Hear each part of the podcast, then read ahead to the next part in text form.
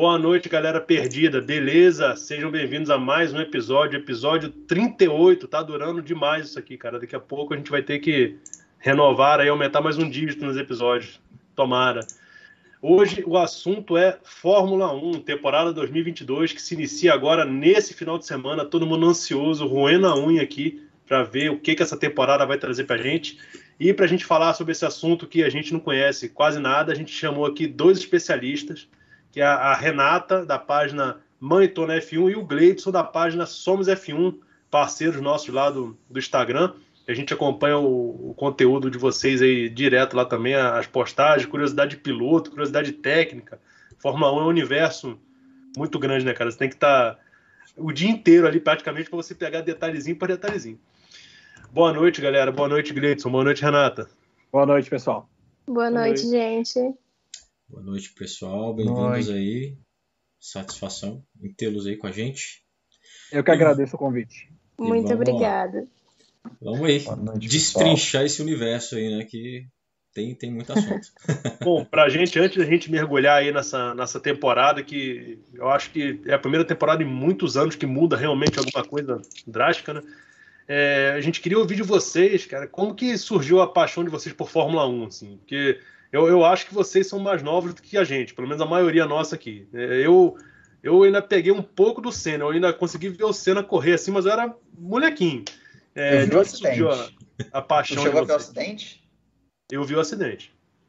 Eu também vi. Eu também. Eu era moleque, moleque, moleque ah, então, também. Então, vamos no junto. Uma pena, mas vimos, infelizmente. É. Começa aí, primeiras damas. Fala, Renata. Tudo bem, eu que... primeiro. Vai lá.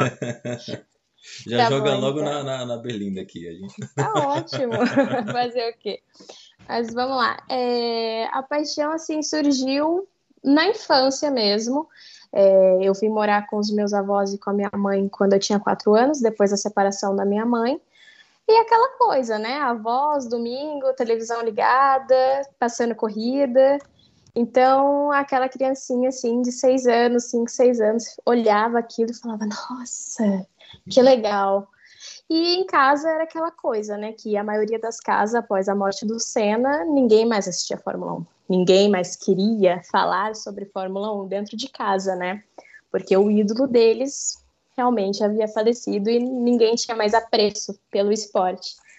Então, eu comecei a assistir e comecei a gostar, e eu comecei a perguntar o que que era, sentava, às vezes falava com a minha mãe, e eu lembro muito do Fernando Alonso na Ferrari, eu, eu era bem pequenininha, até fiz uma carta aberta uma vez no, na página falando sobre isso, porque eu me lembro exatamente de sentar de manhã de pijama tinha seis anos e assistia ele correndo no carro vermelho, né? Que era aquela coisa da fascinação do carro vermelho. E aquilo me tomou de um jeito que eu falei, é paixão, eu amo isso. E eu comecei a acompanhar assim mais. Quando eu fui crescendo, eu tinha mais ou menos 11 anos. Foi na época que a Mariana entrou na Fórmula 1, a Mariana e o Hamilton. E foi ali que eu olhava e eu falava para minha mãe: mãe, eu vou fazer o que aquela moça faz. Eu quero estar tá ali onde ela tá. Porque aquilo, tipo, me tomava de um jeito que eu falava: como é bonito e diferente eu ver uma menina, né? Para mim, uma menina, no meio daquele grid, daqueles carros que só tinha homem em volta. Então, acho que a minha paixão foi crescendo ali. Eu fui tomando gosto por ali, mas eu acho que o momento do ápice realmente de falar assim, eu escolhi a Fórmula 1 porque eu quero trabalhar com isso, porque eu, eu amo, vamos dizer, como fã, foi a temporada de 2016, eu acho que foi aí que bateu o martelo para mim e falou assim, não, é o teu caminho, é aí que você vai ficar. Então, eu acho que é, é super isso. Ninguém em casa gostava, ninguém em casa acompanhava. Então, eu comecei a introduzir novamente esse esporte dentro da família. É, temporada 16 eu acho que foi a melhorzinha nesses anos todos aí de domínio da Mercedes, né? tirando ano passado. Sim. Foi quando o Rosberg ganhou lá, que teve aquela, aquela sequência de vitória. Exato. E eu torci pra caramba em Interlagos pro Felipe Nasser chegar em nono lá para roubar dois, dois pontinhos e ver ele não renovando o contrato depois. Fiquei muito puto. é, é, mas. Preferiam, preferiam ficar com o Ericsson. com o Erickson. Erickson Everline. Meu Deus do céu. Mas você, você gostou de Fórmula 1 porque você já tinha uma familiaridade com o carro? Ou você gostou de Fórmula 1 e ponto? Era mais um eu esporte, não tinha nada a ver com o carro. Fórmula 1 e pronto. Era, era incrível para mim ver. Eu não entendia nada, né? Uma criança, eu não sabia o que estava acontecendo. Para mim, eles estavam correndo em círculos. Só que aquilo me fascinava. Eu falava, gente, o carro vermelho vai chegar em primeiro. Então, eu acho assim, aquele momento era, era fascinante, porque eu nunca via, eu lembro de me sentir um pouco única, assim, nesse momento, nessa faixa de idade da pré-adolescência para adolescência, porque na minha escola, ninguém, eu não via nenhuma menina falando de Fórmula 1, ninguém ah. se interessava. Então eu falava, nossa, que legal, eu me interesso por algo que ninguém se interessa, sabe? Então eu gostava muito disso. E para mim realmente foi isso, eu gostei porque eu gostei. É aquela coisa, um dia você acorda e fala que você ama roxo, entendeu? É basicamente isso. Eu acordei um dia e percebi que eu amava Fórmula 1. É amor à primeira vista, então. Aí. Legal. e aí, Gleison, e você aí, cara, como é que foi cara, sua eu, trajetória eu comecei a acompanhar a Fórmula 1. Comecei a acompanhar a Fórmula 1 desde criança mesmo, muito pequenininho, desde os 3, 4 anos, sempre gostei de corrida de carro, justamente na, na, na época que o Senna faleceu. Eu não acompanhei, que eu tinha 4 anos quando o Senna morreu. Uh, mas a minha paixão por Fórmula 1 foi ali mais ou menos na época de 97, 98. Eu acho que quando bateu a chave mesmo foi na temporada de 2000. Eu gosto muito dos carros da McLaren. Eu sou torcedor da McLaren, não sou fanático, mas ali é época de 98, 99, ali as McLarens do Mika Hakkinen, do David Coulter, com aquele, aquelas McLarens pratas com o patrocínio da Oeste. É. E a corrida que de fato marcou foi a, a, o GP da, da Alemanha de 2000, com a vitória do Barrichello, que eu olhei para aquele negócio e falei assim, eu gosto disso mesmo, cara. E de lá para cá, acho que nunca deixei de acompanhar nenhuma temporada parada, perdi corridas. É... E estou aí até hoje acompanhando Fórmula 1, há 20, 20 anos entendendo, conhecendo sobre, sobre esporte, cada dia tentando aprender mais. E sou viciado mesmo, não, não nego não. Corrida de madrugada, corrida repetida. Hoje mesmo eu estava assistindo, para assistir a lá, para participar da live, eu, você colocou na pauta aqui de onde veio assim essa paixão. Eu fui reassistir o GP de a GP da Alemanha de 2000, na vitória do Barrichello, duas horas eu fiquei assistindo. Legal. Legal, cara, essa corrida você, você só gosta de. Vocês, né? É a pergunta para os dois. Só gostam de Fórmula 1 especificamente ou alguma outra categoria do automobilismo também chama a atenção de vocês? Eu acompanho as, as, as bases né, da Fórmula 1, a Fórmula 3, Fórmula 4, é, eu já tinha essa mania de acompanhar, né? Na época mais do Leclerc, dos meninos aí que agora estão no grid da Fórmula 1. Mas os, as outras categorias eu, não, eu digo que eu não acompanho mesmo, eu não acompanho muito fielmente. Às vezes eu assisto uma ou outra corrida, mas eu não posso falar assim com entendimento, que eu falo, nossa, eu sei o que está se passando, eu sei o que está acontecendo ali. É, não posso falar com propriedade. Não, legal. Eu acompanho eu, as categorias de base da Fórmula 1 comecei a acompanhar uns três anos para cá com mais frequência, mas eu sou um grande fã também da Fórmula Indy, gosto muito da Indy, sempre gostei, é, não perco 500 milhas de Indianápolis por hipótese nenhuma, acompanho Stock Car de forma esporádica, as categorias de turismo também, DTM, INSA também estou começando a assistir, 24 horas de Daytona, 24 horas de Le Mans, mas acho que o meu gosto entre Fórmula 1 e Fórmula Indy hoje ele é muito parelho. Apesar da página ser somos F1, eu sou muito fã da Indy. Acho que é, é a, tudo aquilo que eu não vejo na Fórmula 1 eu vejo na Indy, que é a competitividade, coisa que não tem na Fórmula 1. Isso é verdade. Bom, e aí, cara, é, de onde que surgiu a, a ideia de transformar essa paixão na, na página, assim? De onde que veio a ideia, assim, pô, vou criar uma página sobre isso, vou me, vou me dedicar, assim, porque a gente sabe que dá um, dá um trabalhinho legal, assim. Não um trabalhinho muito. Um trabalhão. Meu Deus do céu. E aí, de onde veio a ideia, assim, não, vou, vou criar um, uma página específica aqui para esse público e, e, é o que eu quero fazer. Foi. Pode falar, Renata. Pode falar. Eu? tá, Você foi escolhida a primeira, vai continuar até o eu final. Eu fui escolhida a primeira, tudo bem, gente. Olha lá, já, a ordem já tá essa.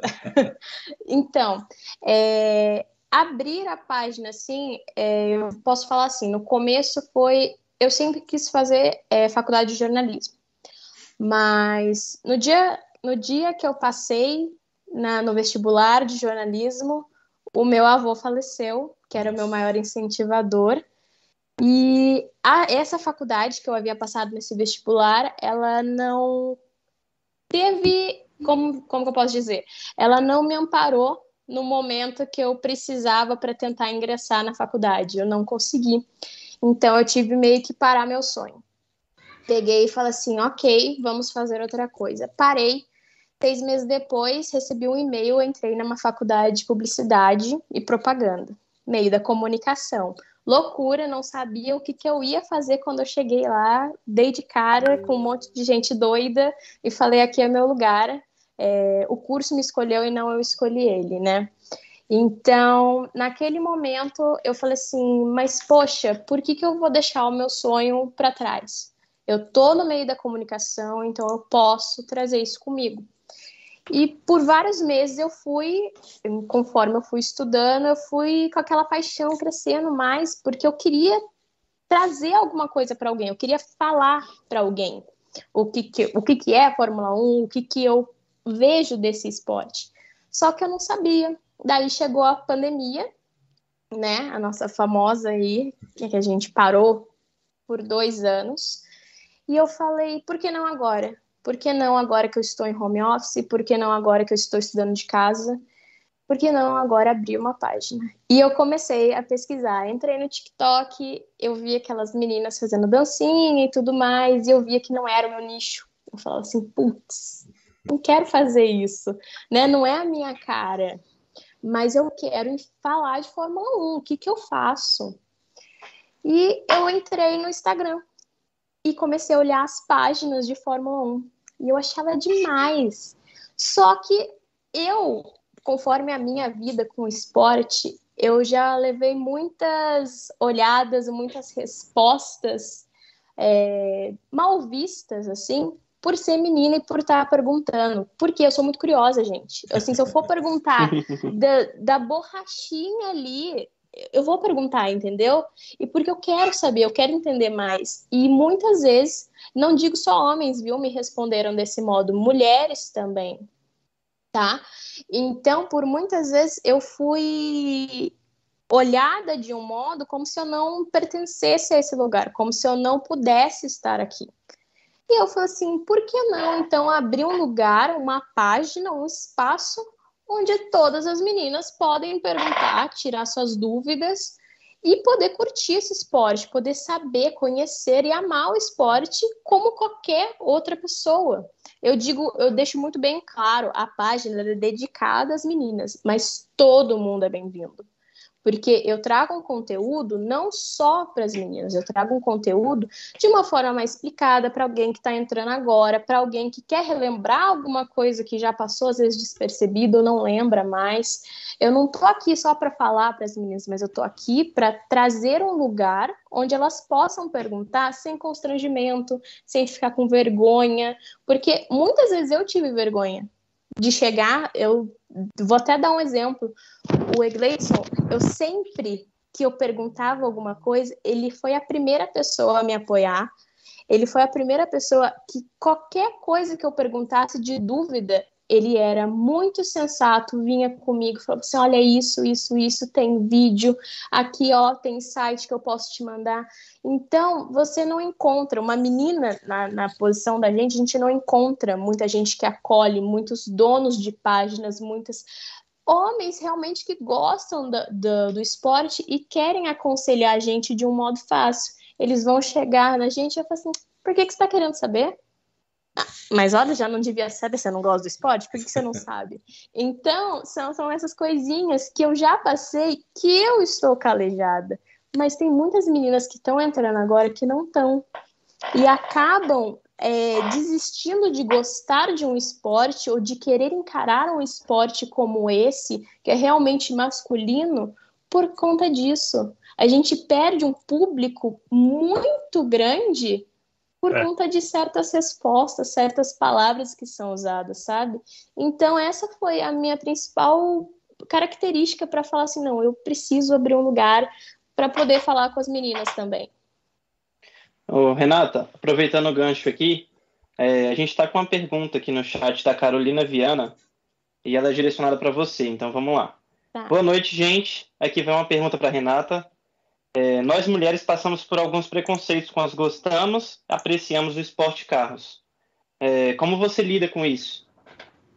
Então, gente, eu acho que no começo, quando eu abri a página, foi bem assustador, eu posso falar assim, porque por mais que eu recebesse muita, muito elogio, assim, muitas mensagens legais, comentários bacanas, aquele um ali é. pegava de um jeito que, cara, era, era, era realmente difícil é, eu chegar, botar a minha cara tapa no stories e falar assim: olha, eu passei por isso, não foi fácil, mas eu me reergui. E uma coisa assim que eu falo, a gente, eu falo assim, que eu tento ignorar essas situações.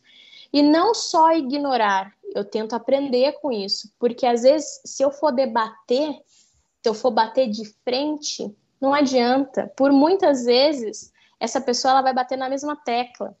O Egleito ele pode falar às vezes até em comentários que aparecem na página dele que a gente tenta explicar e a pessoa ela reafirma aquilo como se fosse uma verdade, sabe que não é.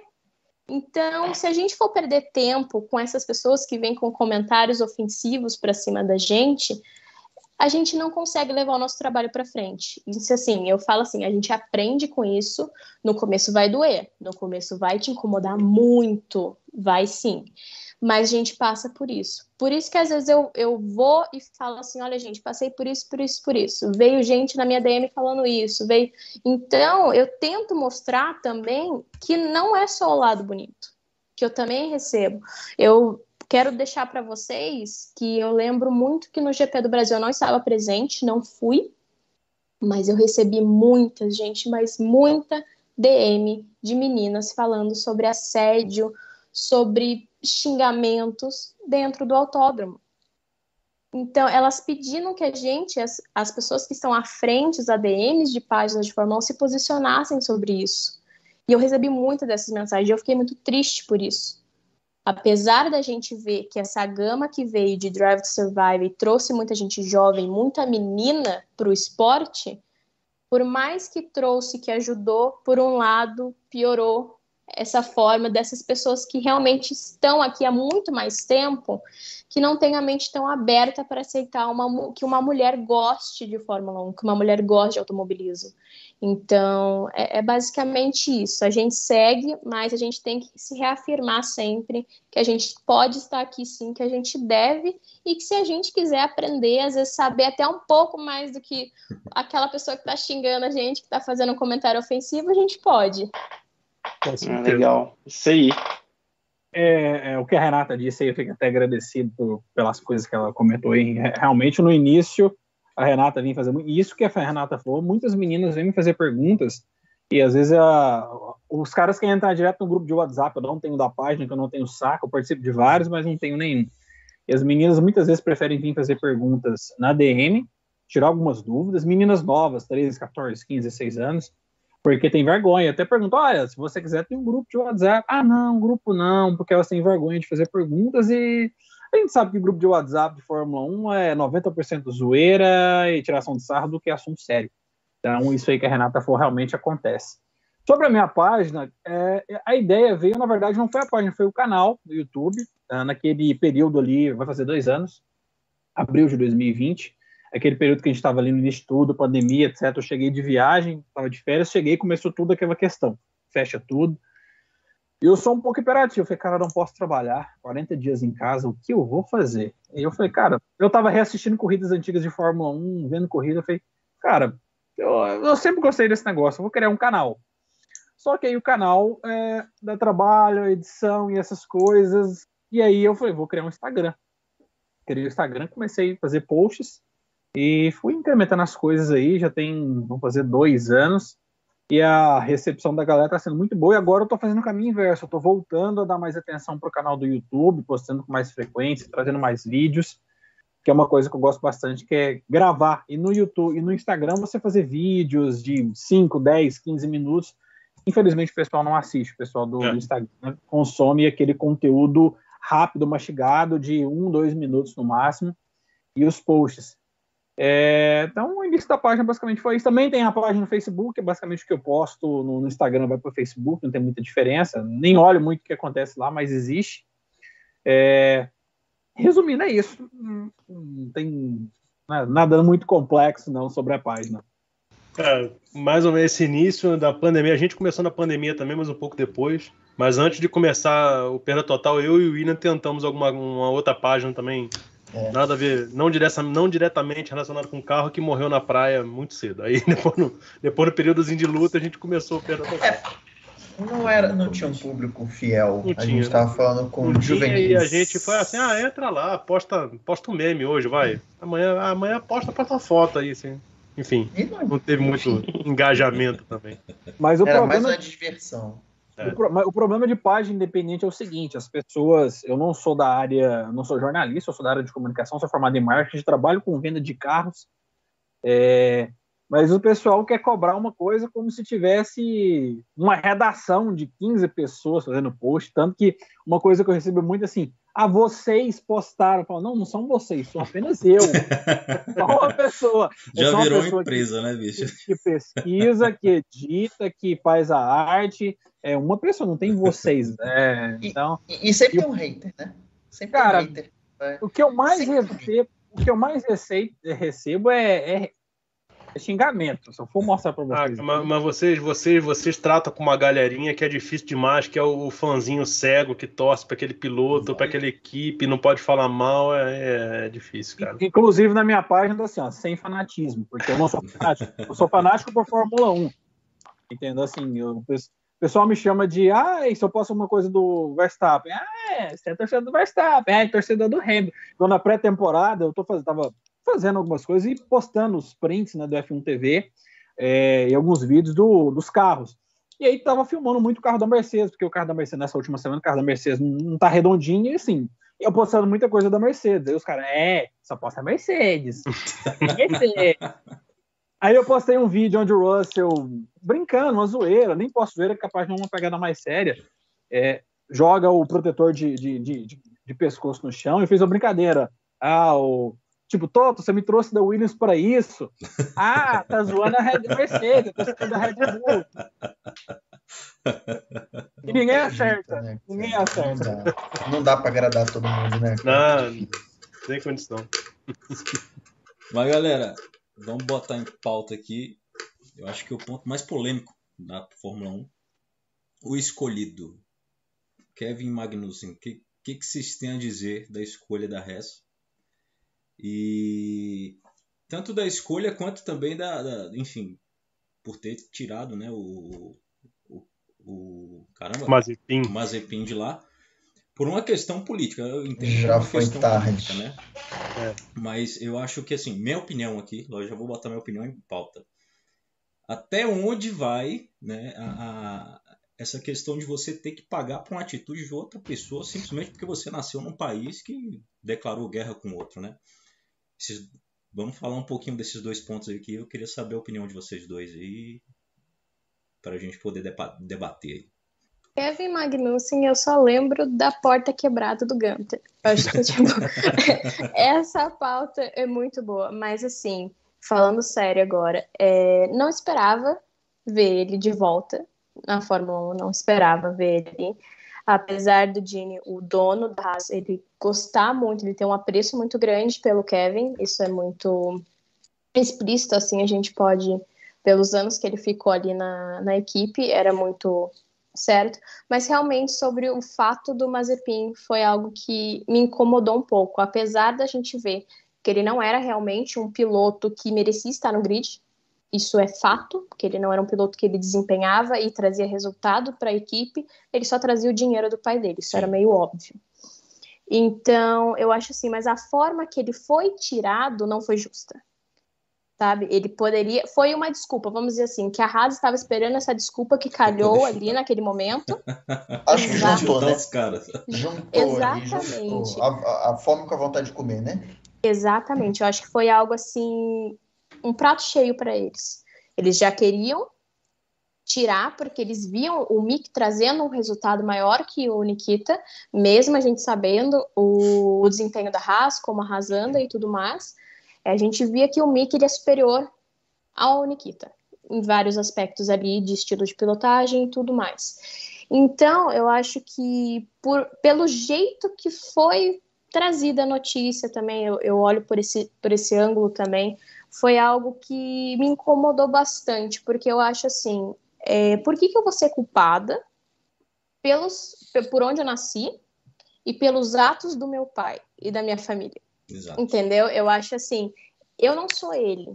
Se fossem me pegar, vamos colocar eu de exemplo, meu Deus, gente, eu acho assim, sabe? É, não, não é algo que você pode, que é tangível, não é algo que você pode fazer, falar assim, não, eu vou comparar, eu vou trazer isso aqui pra gente falar, tirar na moedinha. Não tem como, sabe? Então eu acho que foi uma decisão que tinha que ser tomada, óbvio, por, nesse momento, porém não do modo certo, não do modo mediativo, assim, que eu posso dizer que foi correto e eu acho que até propenso pro, pro, pro momento, né? Eu acho que é mais ou menos isso.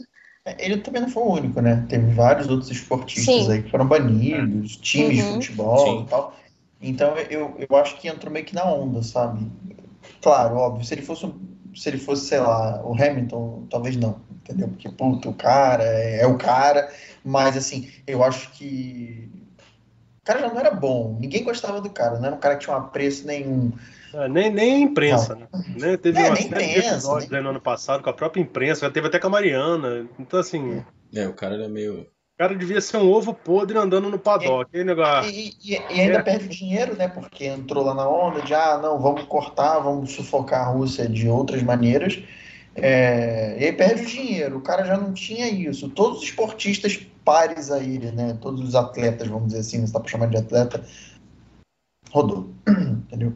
Infelizmente, não foi quem a gente queria. Eu tenho Exatamente. certeza que todos nós queríamos a mesma pessoa. É, a gente queria a bandeirinha do Brasil ali, né, gente? Eu acho que eu Olha, acho que foram cinco dias que, não sei, o Brasil inteiro queria fazer Pix, gente, pra Haas pra patrocinar o Pietro. Você tem noção disso? Eu acho que assim, a Haas quando... ia ficar mais rica do que a Mercedes naquele momento, se ela aceitasse Pix de todo brasileiro aqui. Eu, eu acho, eu acho que quando ele apareceu com aquele macacão escrito Banco do Brasil, acho que todo mundo falou assim, caralho, deu certo, deu certo. Foi, deu certo foi, agora. porque foi muito na direção do irmão, né? É. Do Enzo ali puxou. Aí que caiu a minha ficha que não seria. Quando ele apareceu com aquele macacão, porque era muito pequeno. Tava muito porque, pequeno. Né? Era porque, muito pequeno, né? Porque se você olhar o patrocínio do Enzo na Fórmula 2, parece que o Enzo tem uma. É, o, o, patrocínio, o patrocínio do Enzo é igual ao do Nasser na Fórmula 1 na Sauber. Né? Exatamente, né? um, uma placa de um metro no peito. E quando o Pietro apareceu com aquele patrocínio minúsculo no peito, é, era nítido que era patrocínio pessoal. Eu, eu, nunca tive esperança, né? Eu, deixa a Renata terminar de falar, vou falar. Não, era isso, mas eu acho assim. É, acho que essa ansiedade do brasileiro, eu acho que depois, ainda mais do, do GP do Brasil do ano passado, a ansiedade, ansiedade também do brasileiro de ver seu representante no grid da Fórmula 1 cresceu muito mais sabe? A gente não importa. Se o Pietro não andasse, gente, ele, a gente queria ele ali, entendeu? É, ele, isso. não entrava coisa nenhuma corrida, a gente queria ele ali. Só que é, é realmente isso. É, entrou o Kevin e agora o Egledson pode falar um pouquinho mais da trajetória ali do que ele pode vir agregar novamente para a Haas, agora que também está um pouquinho pobre, como que ela vai poder aí se balancear. Cara, sobre, sobre a questão do Mazepin, é, é complicado, é uma questão política, igual o colega disse aí. É, é complicado mesmo. Ah, o Mazepin nunca, nunca foi um grande piloto, nunca demonstrou ser um piloto é, virtuoso. A Haas, basicamente, eu sou, eu sou um cara muito realista referente à Fórmula 1. Tem gente que me odeia porque eu, eu gosto de falar muito realidade e às vezes tiro alguns sonhos das pessoas. A, a Fórmula 1, a Haas, ela tirou o Magnussen porque o Mazepin trouxe mais dinheiro. Eles pegaram o, o carro, o dinheiro do Mazepin, trabalharam para fazer um carro de 2022 um novo regulamento, um carro melhor com o dinheiro do Mazepin, quando tiveram a primeira oportunidade de meter o pé no Mazepin, eles meteram o pé no Mazepin sem dó. Mas o dinheiro do Mazepin está na Haas, ele está ele tá ali investido. Tanto que a Uralcali, que é patrocinador, era o patrocinador master que o pai do Mazepin, o, o senhor, agora esqueci. Dimitri. Dimitri, é, que é reembolso, mas reembolso como? Se você investiu, você vai receber reembolso em ah, nota de devolução de nota. Não, não tem como, acho bem complicado. Então, assim, a Haas, ela, ela usou de uma expertise grande, um, um momento político, uma questão, para falar para o Mazepin. Tanto que ele estava disposto a assinar os documentos que a FIA sugeriu, seguir o protocolo todo, e a Haas falou: ó, valeu, obrigado, já tem o seu dinheiro, tchau. Sobre a questão do, do Pietro, nunca tive verdadeiras. Assim, nunca acreditei muito que o Pietro fosse para a Haas, porque o Mazepin levava muita grana, coisa próxima de 30 milhões de dólares, se eu não me engano, dizem. E para um, um patrocínio brasileiro conseguir bancar o Pietro, teria que levar, vamos dizer que é metade disso. A gente está falando em dólar, o dólar está 5. Qual equipe, qual empresa hoje no Brasil que eu colocaria próximo de 75 milhões de reais para o Pietro correr uma temporada? Eu acho que é bastante difícil. É, então eu nunca, nunca acreditei de fato e também por outro motivo que eu acho que o Pietro não é nenhum piloto tão virtuoso ao ponto de ser uma algo que a equipe vai falar assim, vou pegar porque o cara é bom demais. E a Haas ela foi nessa ideia porque o Magnussen, em termos de talento, eu praticamente não vejo o, o, o Pietro pior ou melhor que o Magnussen. Acho que eles estão em níveis parecidos ali. O Magnussen é um cara com 29 anos, não é um cara velho, conhece a Haas, tem a confiança dos engenheiros por já ter andado, tem os melhores resultados da história da Haas, não me engano, acho que foram dois P5, foram do Magnussen. Uh, é um cara que está trazendo um aporte financeiro de, de, algumas empresas interessante. Então, assim, acho que o Magnussen tem muito mais a oferecer para a Haas de imediato do que o Pietro. Acho que o Pietro pode ter uma chance futura, daqui um ano, dois anos, que ele provavelmente vai continuar sendo piloto. E o Pietro paga para ser piloto de teste da Haas, não é de graça.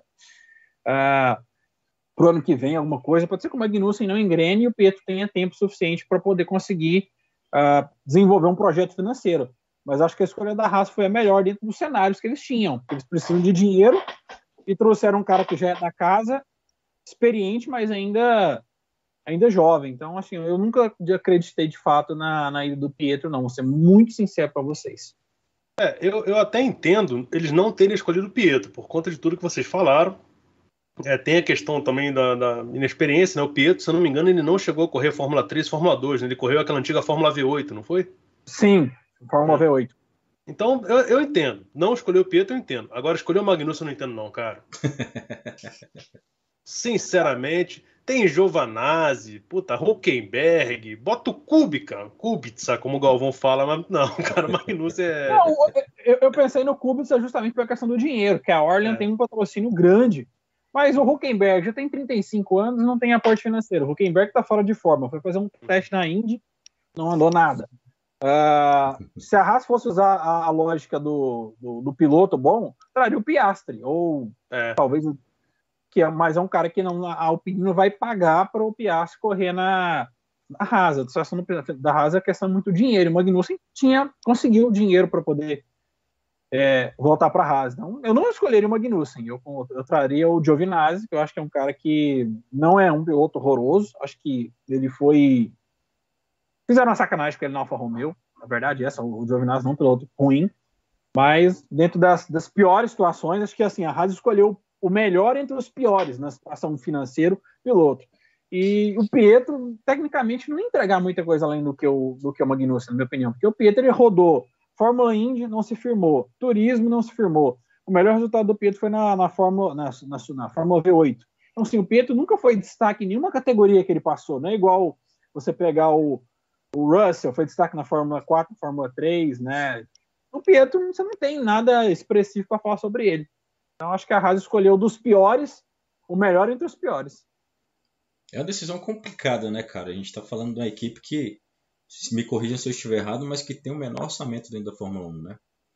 Então. É, é a única que não cara, pontuou no ano passado. Né? Exatamente. Então, assim, uhum. os caras, eles, eles têm que. acabam focando no financeiro, não tem pra onde correr. Né? Então. É porque, é, porque eu, até, eu até brinco, a, a, Fórmula 1 não é como o futebol, que um time de futebol está endividado, ele está sobrevivendo. A Fórmula 1 não, se a equipe tiver as contas vão fechar, fecha as portas. A gente lembra é. de várias equipes, Spiker, Caterham, uh, que era aquela Lotus verde lá, fecharam as portas a porque Honda. a grana acabou. A, própria. Isso. É. então, assim, a Fórmula 1 é um esporte até brinca, a Fórmula 1 é um esporte extremamente financeiro. É. é talvez o dinheiro está na frente do, do da, da, competição. Então, se não tiver grana, não vai para frente, não adianta. A gente sabe disso, até nas brincadeiras aqui, o, buraco é mais embaixo. Se não botar dinheiro.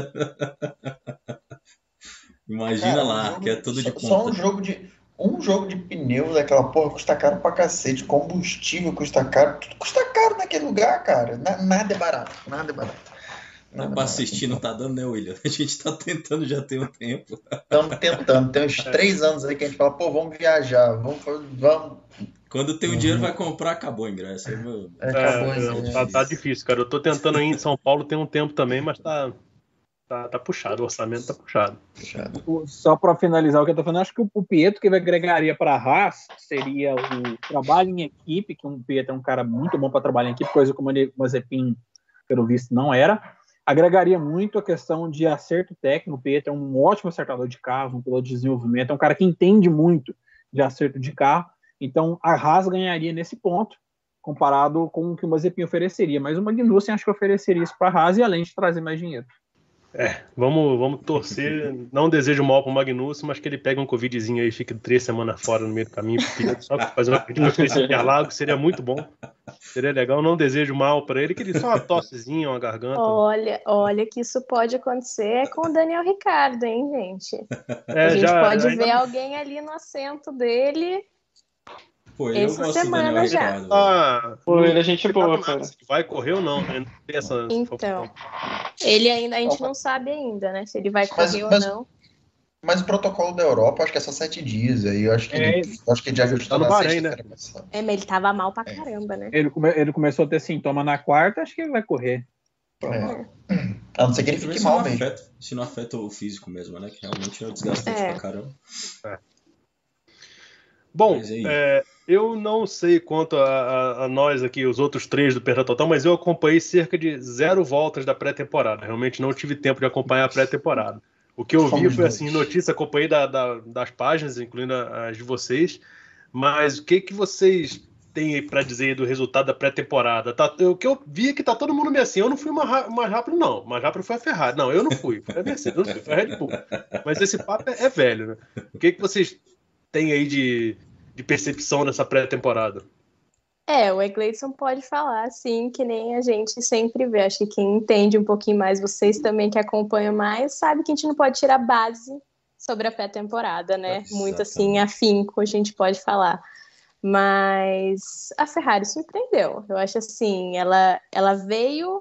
Eu acho que o Mattia Binotto ele já vinha dando umas dicas assim é, após o summer break da, da temporada passada ele já soltava algumas falinhas ali de que ele estava preparado para 2022, que ele ia vir com força, que a Ferrari, que todo mundo tinha que ficar de olho aberto. E aí a gente, a pré-temporada, foi algo que falou: caraca, o que está rolando, né?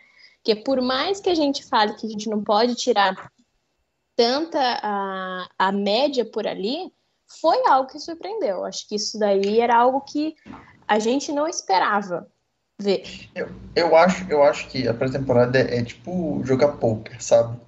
Aí a Ferrari tá ali dando ali, sei lá, tá andando com 90% ali do que dá e o, e o resto estaria andando com 70%. Aí tá todo mundo ali, caraca, porra, a Ferrari andou bem. Aí chega na primeira temporada, o Hamilton vai e passa. É o blefe, né? É, tipo assim, elas enfia, adoram. Enfia 3 segundos, aí você fala, ah, porra, tá de sacanagem. Tava Cara, mas, mas é o que vem acontecendo. Não, a gente né, achou uma rebimboca da parafuseta que melhorou. Ah, meu irmão não começa. A realidade é que ninguém dá tudo que tem, pô. É só na corrida, filho. É, nem pode, né? Nem vamos pode, dizer exatamente. assim, né? Se você for olhar como um jogo de equipe ali, uhum. você não vai entregar para o seu adversário o seu plano mágico ali. Então é algo realmente aquela coisa de do sending bagging, que é o quê? Você matar a volta. Filho, não vou entregar tudo que eu tenho. É. A gente viu o Verstappen fazendo muito isso, o uhum. Hamilton fazendo muito isso. Então é algo que você vai pegando ali. A gente viu muito destaque da McLaren também, eu acho que foi algo que você ficou um pouquinho assim, nossa, eu acho que o último teste foi o mais impressionante que a gente viu o Magnussen em primeiro, né? Sim. Foi.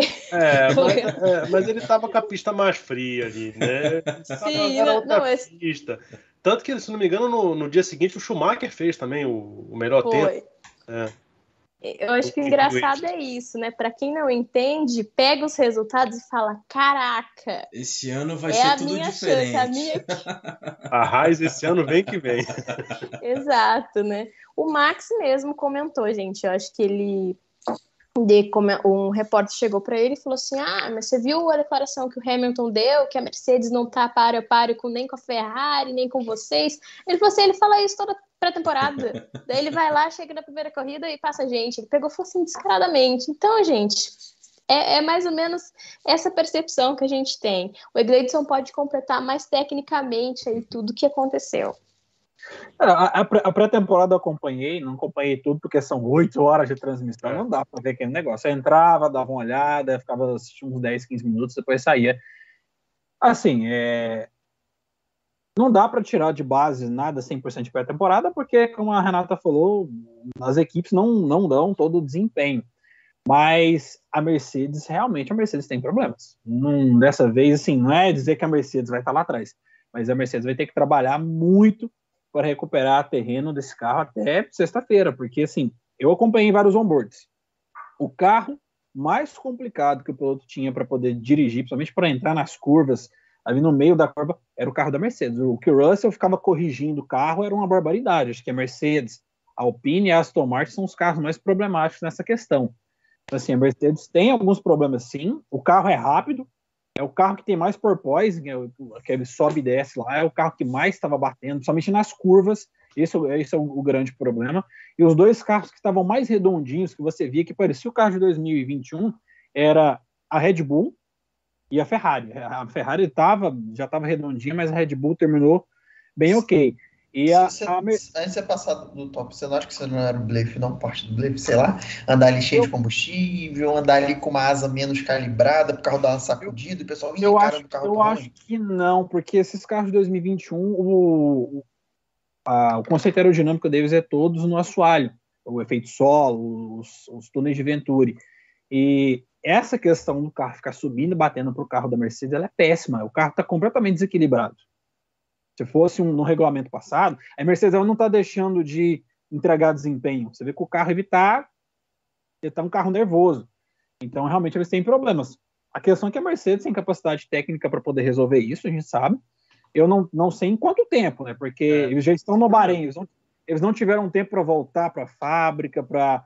Uh, ah, vai ser o ajuste fino ali, ó. Vamos resolver isso aqui. Tanto que tem até uma imagem e agora, e agora vão ser duas corridas. Tem essa agora, na semana que vem já tem outra. Então, assim, Exatamente. não vai ter tempo E, e, a, e a Mercedes? A Mercedes, que é a Mercedes que vem dominando a Fórmula nos últimos anos. Tem uma imagem que eu até peguei do site do Motorsport, que a Mercedes, com uma serra, ela cortou uma parte do assoalho.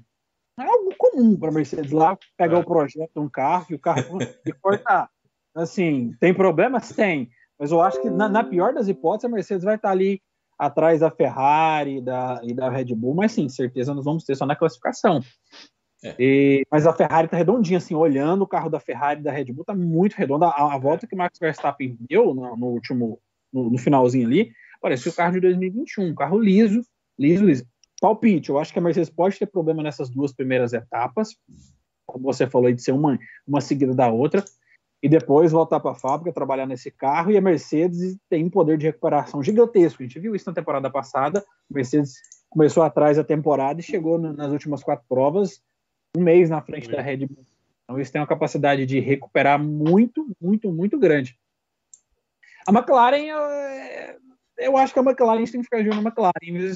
Na, na, primeira, em Barcelona, foram muito bem. Carro redondo, acho que é o carro que tem menos porpoising. Tiveram problemas de freio mas a McLaren acho que ela tem algo a mais para entregar. E o restante está muito embolado, muito embolado. A Alpine, Aston Martin, Alfa Tauri, Haas, Alfa Romeo estão muito ali. Não dá para dizer nada. A Alfa Romeo acho que talvez é pior porque andou pouco, tiveram bastante problemas. É, Uma esse... coisa que eu... Só, da Mercedes ter mudado o carro três vezes, da primeira vez que ele apareceu para agora, né, já é um sinal de assim, ó, a gente tá, a gente tá patinando aqui, entendeu? E a Ferrari não, praticamente não mudou. Não, a Ferrari é o mesmo carro, a Red Bull mudou o side pods, a Mercedes transformou é. o carro. Mudou o carro todo. É uma coisa... Tem até, uma, tem até uma, uma foto que a, a Fórmula 1 postou no, no Instagram da Fórmula 1, que é, metade, é o carro da Mercedes e da Ferrari, assim, metade, metade. Cara, é, é completamente diferente, assim. Se um tá certo, o outro tá muito errado. Sabe? É, é uma coisa que eu. Uma coisinha. Uma coisa assim, que a gente também tem que considerar também é que a Mercedes é uma equipe que tá com dinheiro pra cacete, sempre teve dinheiro pra cacete, e ela pode tirar, igual ela tirou da cartola, igual você falou, no ano passado, no final do ano passado. Falou, esse motor aqui, vamos ver onde é que dá. E virou lá, enroscou lá a pressão lá no motor, e cara, o carro andava pra cacete. Você vê que virou uma diferença de motor, de potência, ele é absurdo em relação à Red Bull, por exemplo. Agora, é, é, é, eles estão penando, eles estão patinando, entendeu? Mas assim, eu, eu, não acredito que eles vão ficar patinando a ponto de, de, passar aí, sei lá, maio eles ainda estão patinando. Não, vai resolver, porque os caras são. Ele não tem o, o funcionário, não é o Zé que está fazendo ali, entendeu? Não é o Wilson que está mexendo no carro, sabe? É alguém decente que está mexendo no carro, entendeu? Então. Wilson resolvi ah. sair lá no Bahrein mesmo, com o Massarico e. é, é, legal, cara, que assim, eu não acreditava no ano passado que essa mudança do regulamento fosse trazer alguma coisa muito assim, sabe? Eu falava, ah, cara, vai, vai diminuir o arrasto, é, vão aumentar o DRS, ok. Mas parece realmente que foi uma mudança de conceito muito grande. Você vê que quem, quem no ano passado, lá no meio do ano, falou assim: ah, eu não mexo mais no carro desse ano, eu vou gastar as fichas para desenvolver do ano que vem, foi a Ferrari, teve um, um ganho. E eu é. acho legal que até esse termo que para carioca é terrível de falar, que é o purpoising, que eu, eu humildemente chamo de põe-põe, o carro vem põe-põe. É, é, é, é, uma coisa que eu nunca vi na Fórmula 1, sabe? Eu não acompanhei década de 80, não vi carro com Tinha. efeito solo, mas assim, nunca vi, cara. Um negócio louco, o carro andando, pulando. Só que na, nos anos 80 lá era mais agressivo, porque o porpoise dos anos 80 não era um. Não, é, o efeito solo na carro era mais agressivo, o carro tinha asa. Então, quando acontecia esse porpoising, o carro decolava. Teve carro nos anos 80, no final dos anos 70, 80, que o carro literalmente ele ia embora. O Gilles Villeneuve teve um acidente assim, que o carro parecia um avião, ele decolou. É, mas, mas tinha muito, né? Tinha muito vídeo realmente naquela, na, nessa época, até mais recente, né? De carro pegando, pegando voo mesmo. É complicado. Vamos ver, tá prometendo, cara. Não quero me. Quero ficar muito animado, não, mas tá prometendo.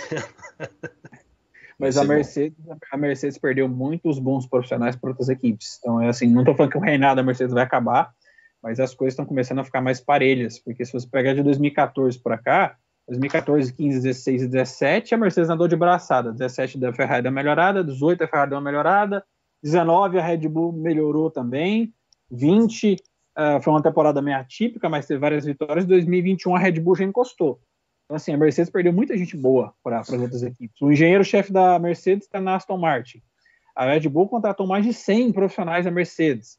O cara que construiu os motores híbridos da, da Mercedes saiu em 2020, na época do Covid. Então, a Mercedes perdeu, assim, a nata dos profissionais a Mercedes perdeu. Ela não trouxe ninguém, assim, para substituir. Tem a, a, galera que está lá, que é super competente, mas acho, acho que a Mercedes ela perdeu um pouquinho de força técnica. Não significa que ela vai estar tá lá atrás mas eu acho que ela vai estar um pouquinho mais no bolo ali, junto com a Ferrari e com a, com a Red Bull. Não acho que nadar de braçada esse ano a Mercedes nada, não. Até porque a referência, a referência que tinha era deles, né? Dos profissionais, né? Querendo ou não, eles estavam com um desenvolvimento muito bom, então toda essa mudança aí com certeza vai gerar um impacto. Isso daí a gente pode esperar. Né? E, e é a ponta, né, Pedro? Não tem um profissional assim, tipo, ah, vou, arranjar um cara ali bom de motor. Não, porra, não é assim. É. Tem o cara o cara. E é isso, é o que tem. Entendeu? E aí, se você perde o cara, você vai ter talvez o cara mais 0,2. E ali, essa diferencinha do 0,1 pro 0,2 é a sua posição ali no grid. Exatamente. Bom, é, a gente falou aqui um pouco da pré-temporada, né? Essa, essa patinada, a aparente patinada da Mercedes, que eu acho que assim, é, de aparente não tem nada, porque, como a gente falou, o carro mudou completamente.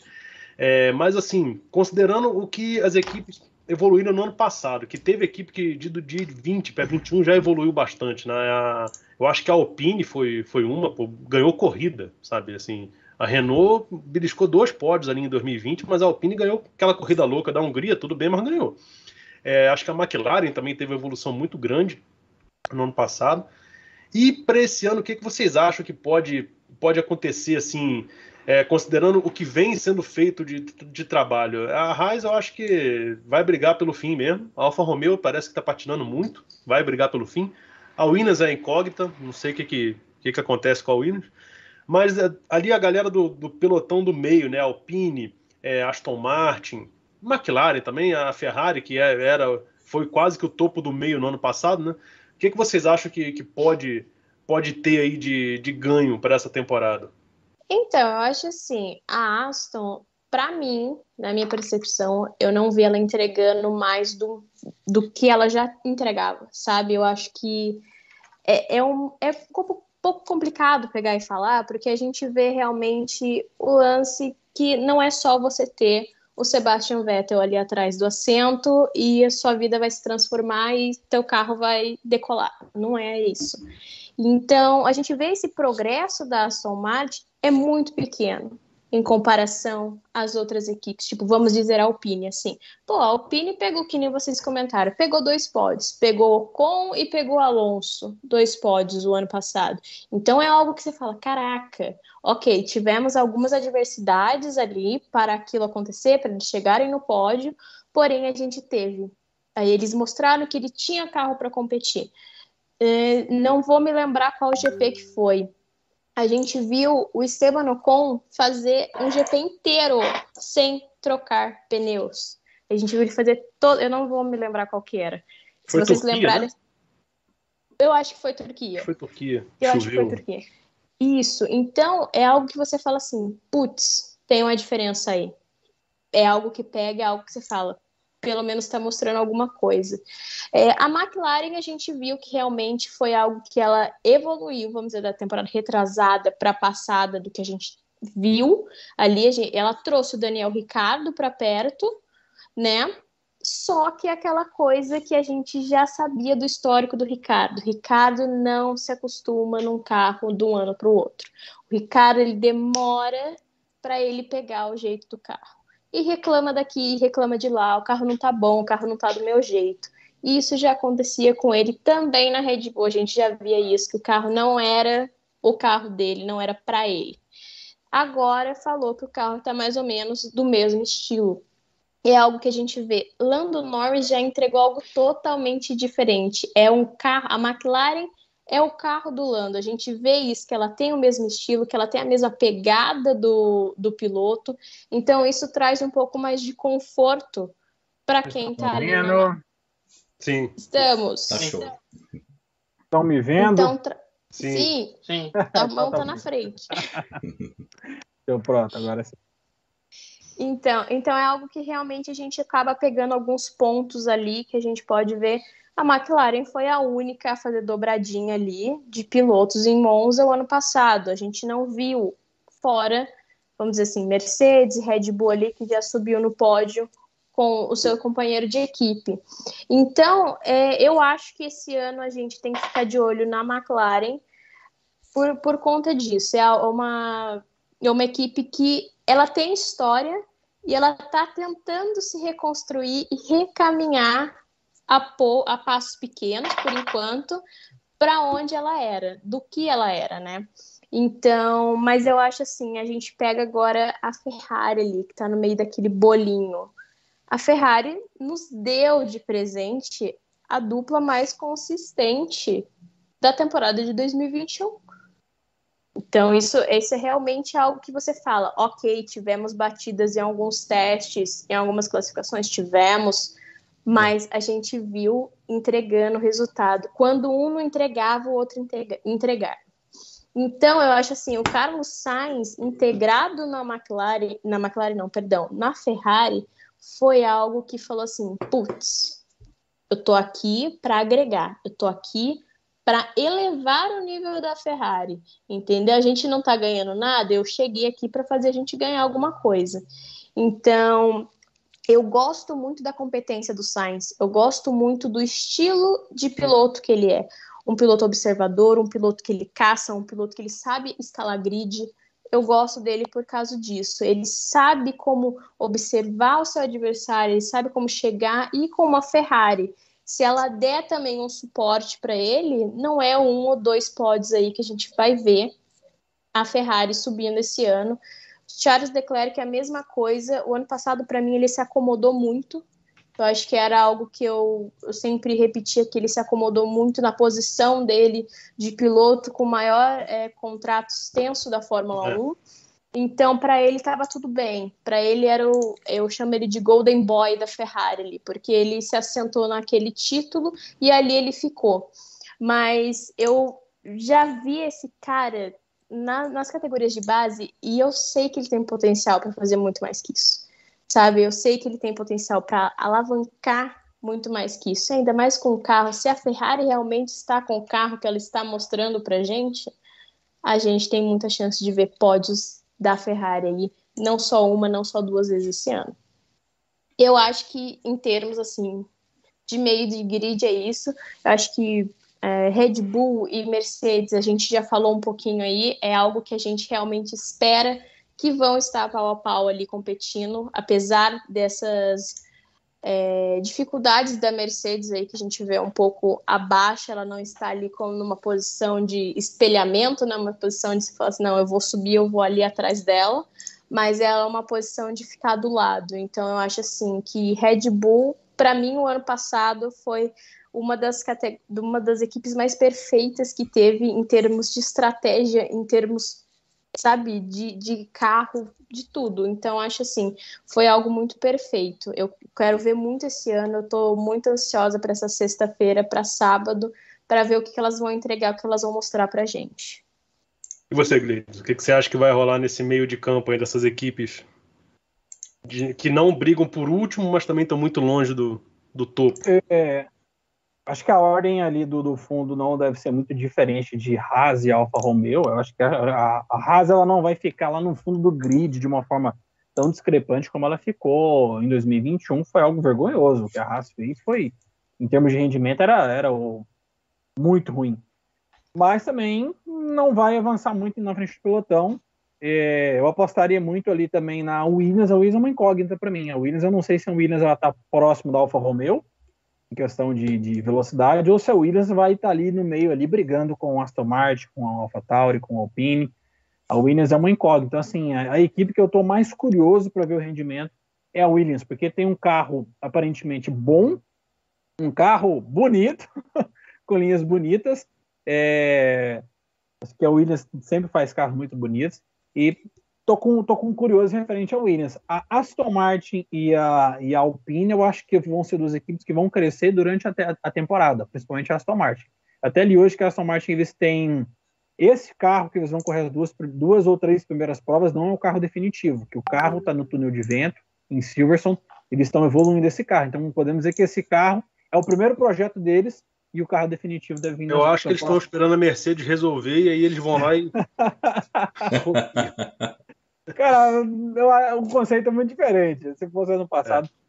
Mas a Aston Martin e a Alpine elas vão evoluir durante a, a temporada e estou curioso para saber o rendimento da Williams. Acho que a equipe que eu mais estou curioso para ver vai ser a Williams.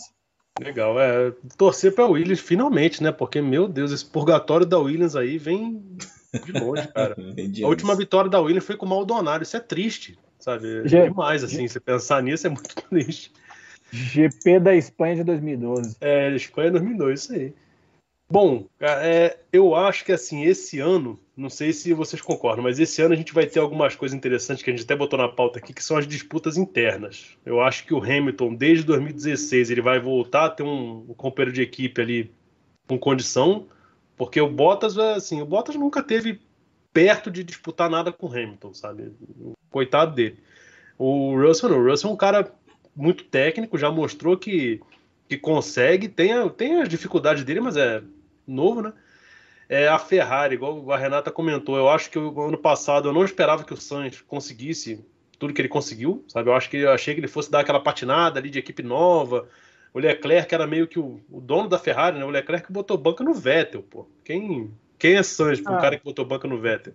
O Vettel também já estava cumprindo um aviso. Tava... É, o Vettel também já estava de hora extra na Ferrari há muito tempo. O, o, o, problema, o problema, do Vettel, o problema do Vettel é que ele não assume a careca, cara. Ele tem que assumir a careca para ele ganhar. Ele disse que ele tem que entender. Aquele Olha ele não engana fala. ninguém. Ele tem que, tem que assumir fala. a careca. Pô. Tá assumindo, vai ser assumido. Mas é, o que, que vocês acham dessas disputas internas aí que estão prometendo? Aí, pra gente Vamos, vamos inverter a ordem aí, Gleitson. O que, que você acha dessas disputas internas que, que tem aí para acontecer esse ano? É, a Red Bull não vai mudar nada, o Verstappen vai continuar sendo soberano sobre o Pérez. Enquanto o Verstappen estiver na Red Bull, a equipe é dele. A Ferrari. A Ferrari, eu acho que tudo que aconteceu em 2021 me surpreendeu o desempenho do Sainz, mas foi circunstancial. Se você pegar como um todo, o Leclerc venceu ele em classificação de forma assombrosa, em corrida, perdeu nos pontos por Leclerc não disputou o GP de Mônaco, que ele fez a pole e provavelmente venceria, ou pode, o Mônaco não dá para fazer muita coisa. Teve o GP da Áustria, da Hungria, que o Stroll jogou ele lá na China, é. então ele, seja, estaria pontuando ali. Então, assim, o, o Sainz ter vencido o Leclerc, na minha opinião, foi algo circunstancial.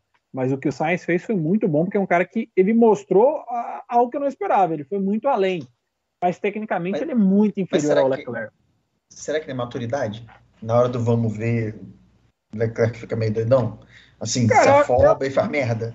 Eu acho que não, porque das, das vezes que o Leclerc precisou entregar resultado, que ele teve a responsabilidade, ele entregou. Quem não lembra do GP de Monza de 2019, que ele venceu, primeiro ele defendeu do Hamilton, defendeu de forma bem agressiva do Hamilton, jogou o Hamilton lá fora. Depois o Bottas veio para cima, ou seja, ele conseguiu defender dos dois carros, os dois melhores carros do grid, que foi o Hamilton e do Bottas, e venceu. Então, assim, acho que o Leclerc é, foi circunstancial. Em 2021 ele não foi assim, não foi tão bem quanto 2019. Mas 2020 ele teve pódios também, com aquele carro horroroso da Ferrari, teve dois pódios. É. Assim, eu, eu acho ele um piloto tecnicamente muito melhor do que o Sainz. Mas o Sainz é um cara muito inteligente, muito bom de corrida e pode ameaçar. Mas assim, se, se for só os dois, os dois com o melhor carro da temporada, quem classifica na frente tem chance de vencer mais, principalmente quando é companheiro de equipe, entendeu? Então o Leclerc classifica na, ele vai classificar na frente do, do Sainz, assim como fez 2021, na minha opinião. O Sainz ele não é um cara tão rápido, mas é um cara muito inteligente que ele vem evoluindo, ele vem evoluindo durante um tempo. Mas o talento natural tá, tá longe, tá, a diferença é muito grande.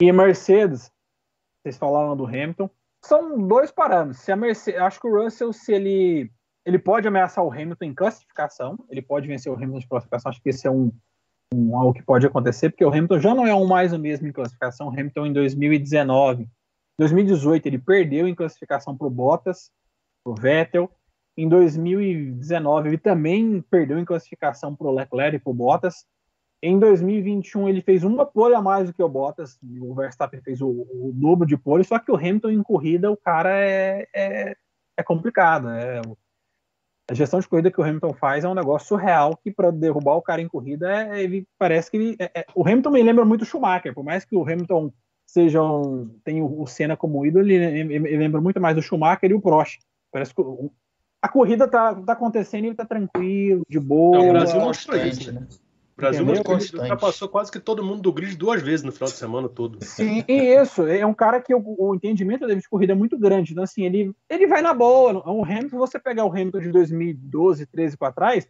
é o Verstappen hoje em dia. É um cara rápido, veloz, mas que muitas vezes era afoito. O Hamilton hoje não, é aquele cara cerebral, controla a corrida. Quem não lembra do Schumacher na época? Schumacher não sofria ameaça, porque ele não tinha, ele não dava margem para ser ameaçado. E o Hamilton nesse quesito, ele, ele é muito cerebral ainda. Então, assim, acho que o Russell pode vencer o Hamilton em classificação, mas em corrida eu acho que ainda não, porque o Russell mostrou ainda ser um pouco afoito em corrida. Nós vimos algumas oportunidades o ano passado, ele com o Williams, com chances de pontuar, ele fazendo algumas alguns erros. É. É... Será que eles não embolam, não? Será que não embola, não, numa dessa eu, daí? Eu acho que não, porque acho que depois do que aconteceu com o Rosberg, acho que o Toto Wolff, se o, se o Russell tentar se embolar, eu acho que ele vai, ele vai ser embolado. Ele vai, porque, cara, eu acho que o Hamilton não corre além de 2022, sinceramente. Se ele for campeão, o que, que ele ganha continuando para 2023? Nada. Se ele perder, se ele não vencer, o que, que ele ganha continuando para 2023? Nada. É, vamos começar a falar, ah, o Hamilton, dois anos seguidos sendo derrotado. Então, acho que a Mercedes falou. Coisa, né? Pô, o cara perder dois títulos seguidos é o cara vinha ganhando sete a puxar. O Schumacher fez isso. O Schumacher em 2004 ele não teve carro suficiente para brigar com o Kimi e com o Alonso. Em 2006 ele teve um bom carro, chegou no final ali com chance, mas não tinha o melhor carro. falou: ó, tchau, obrigado, vou nessa, não vou ficar aqui apanhando à toa. Acho que o Hamilton é muito inteligente para isso. E não vai ficar, um cara que está acostumado a vencer igual ele, não vai ficar dois, três anos sendo derrotado, para o pessoal começar a colocar asterisco na carreira dele. Posso ah, polemizar? É, pode. Posso polemizar? Eu acho que ele fica só para poder levar as bandeiras dele. Porque ele levanta a bandeira pra caralho de tudo. Ah, agora ele falou que. Agora ele falou que vai mudar o sobrenome, né? Ele vai adotar o sobrenome da mãe dele. Eu não sei se ele vai não sei se ele tira o Hamilton e adota, que o sobrenome da mãe dele é até um sobrenome mais complicado aí, cara. Lebaleister, Lebaleister, não sei. É um sobrenome mais complicado. Cara, pensa assim, o cara levanta tanta bandeira que eu acho que mesmo ele cara, perdendo... É igual, igual eu sempre falo quando a, gente, quando a gente discute isso nos grupos e tal, eu não tenho nada contra nenhuma bandeira que o Hamilton levanta, exceto ambientalista. Essa é fala, não, cara, para. Você pilota um negócio que polui mais do que qualquer outra coisa no mundo. A fórmula aí. Não, não, para. Aí eu fico meio assim, mas o resto, cara, aí é, é a luta do cara, deixa ele, entendeu? É, você falou um, um, negócio que, a respeito de novato, deixar de ser afoito. Eu não sei se foi o Lito, na época que o Lito comentava também no, no Sport TV, ou se foi o Reginaldo Leme, mas um dos dois falou a respeito, era mais Max e Leclerc, mas eu não sei se o Russell estava na época, e o Albon também, ou o Gasly. É, eles falaram assim: esses, esses, novatos são muito técnicos, são muito bons, mas eles têm que deixar de ser Mansell. Cara, eu achei perfeito assim. O cara é, técnico, é bom, mas faz uma sequência de lambança. E eu acho que o Max hoje já deixou de ser Mansell, tanto que ele ganhou, né? O Piquet mesmo fala que o é. Mansell levou 10 anos para ganhar o título. O Max ganhou. Mas eu acho que o Leclerc ainda não, não largou o Mansell para trás, sabe? De vez em quando ele ainda faz umas, umas lambanças. É o. Oito, né, cara?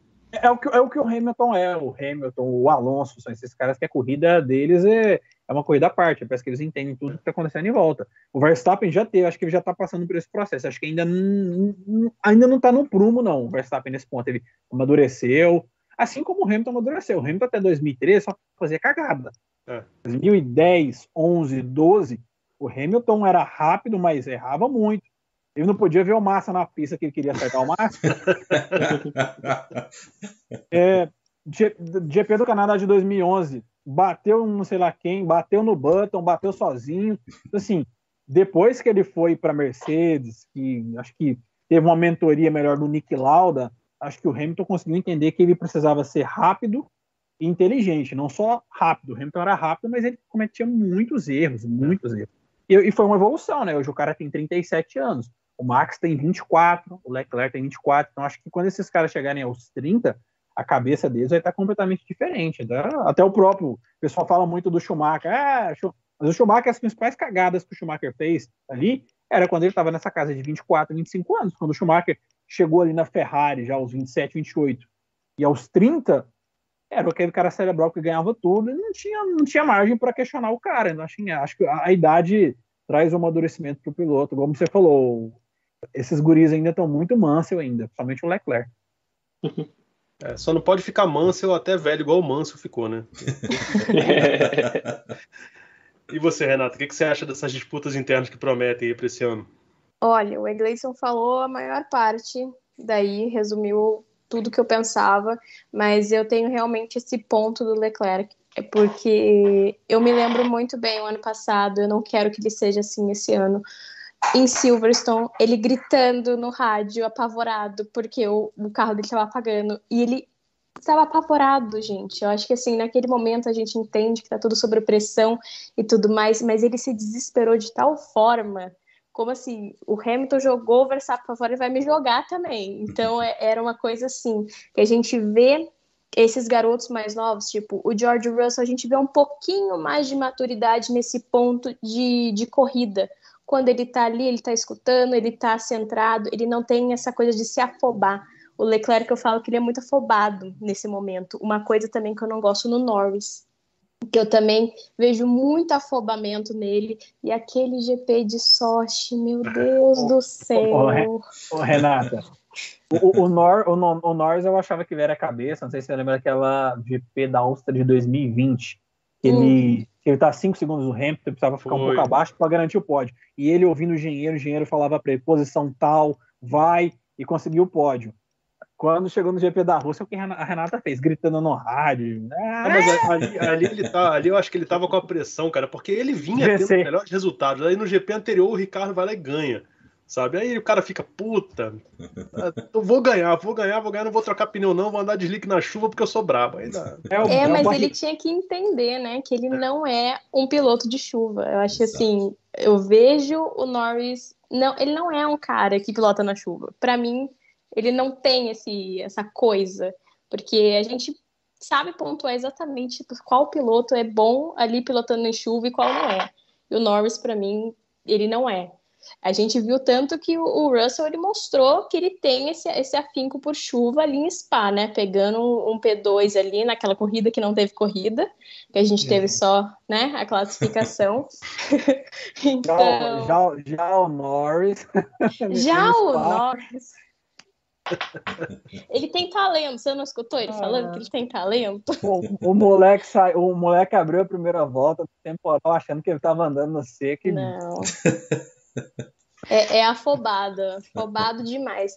Então é realmente isso. Eu acho que assim, a galera que vem dos, dos novos, dessa base que acabou de entrar, que nem o Guan Yu que ele vai entrar agora, ele é novo ali, inexperiente na Fórmula 1.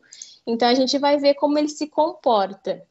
Por outro lado, a gente pega o Yuki Tsunoda também, né, gente? O apavorado do rádio, o cara fala uns palavrão aí a dar com pau.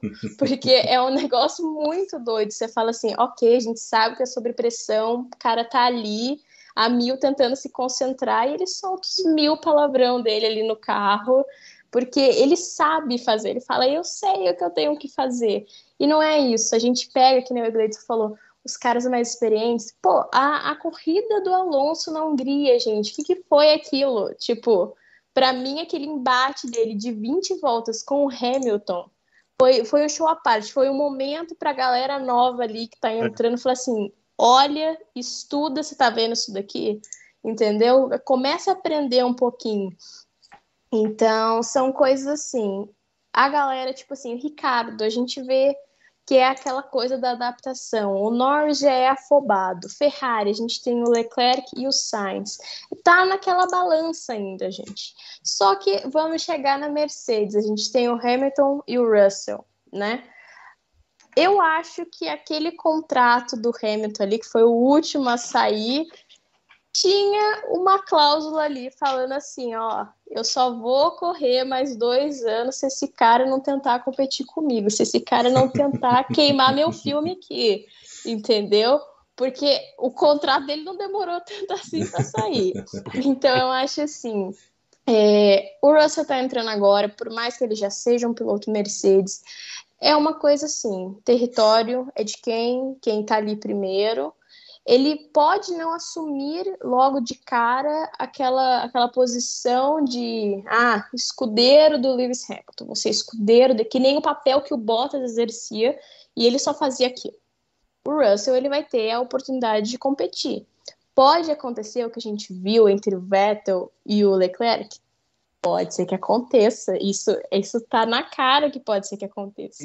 Eu, Pode falar. Eu, eu, acho que a Mercedes, se a Mercedes for inteligente, é, eles vão dar totais condições do Russell vencer o Hamilton.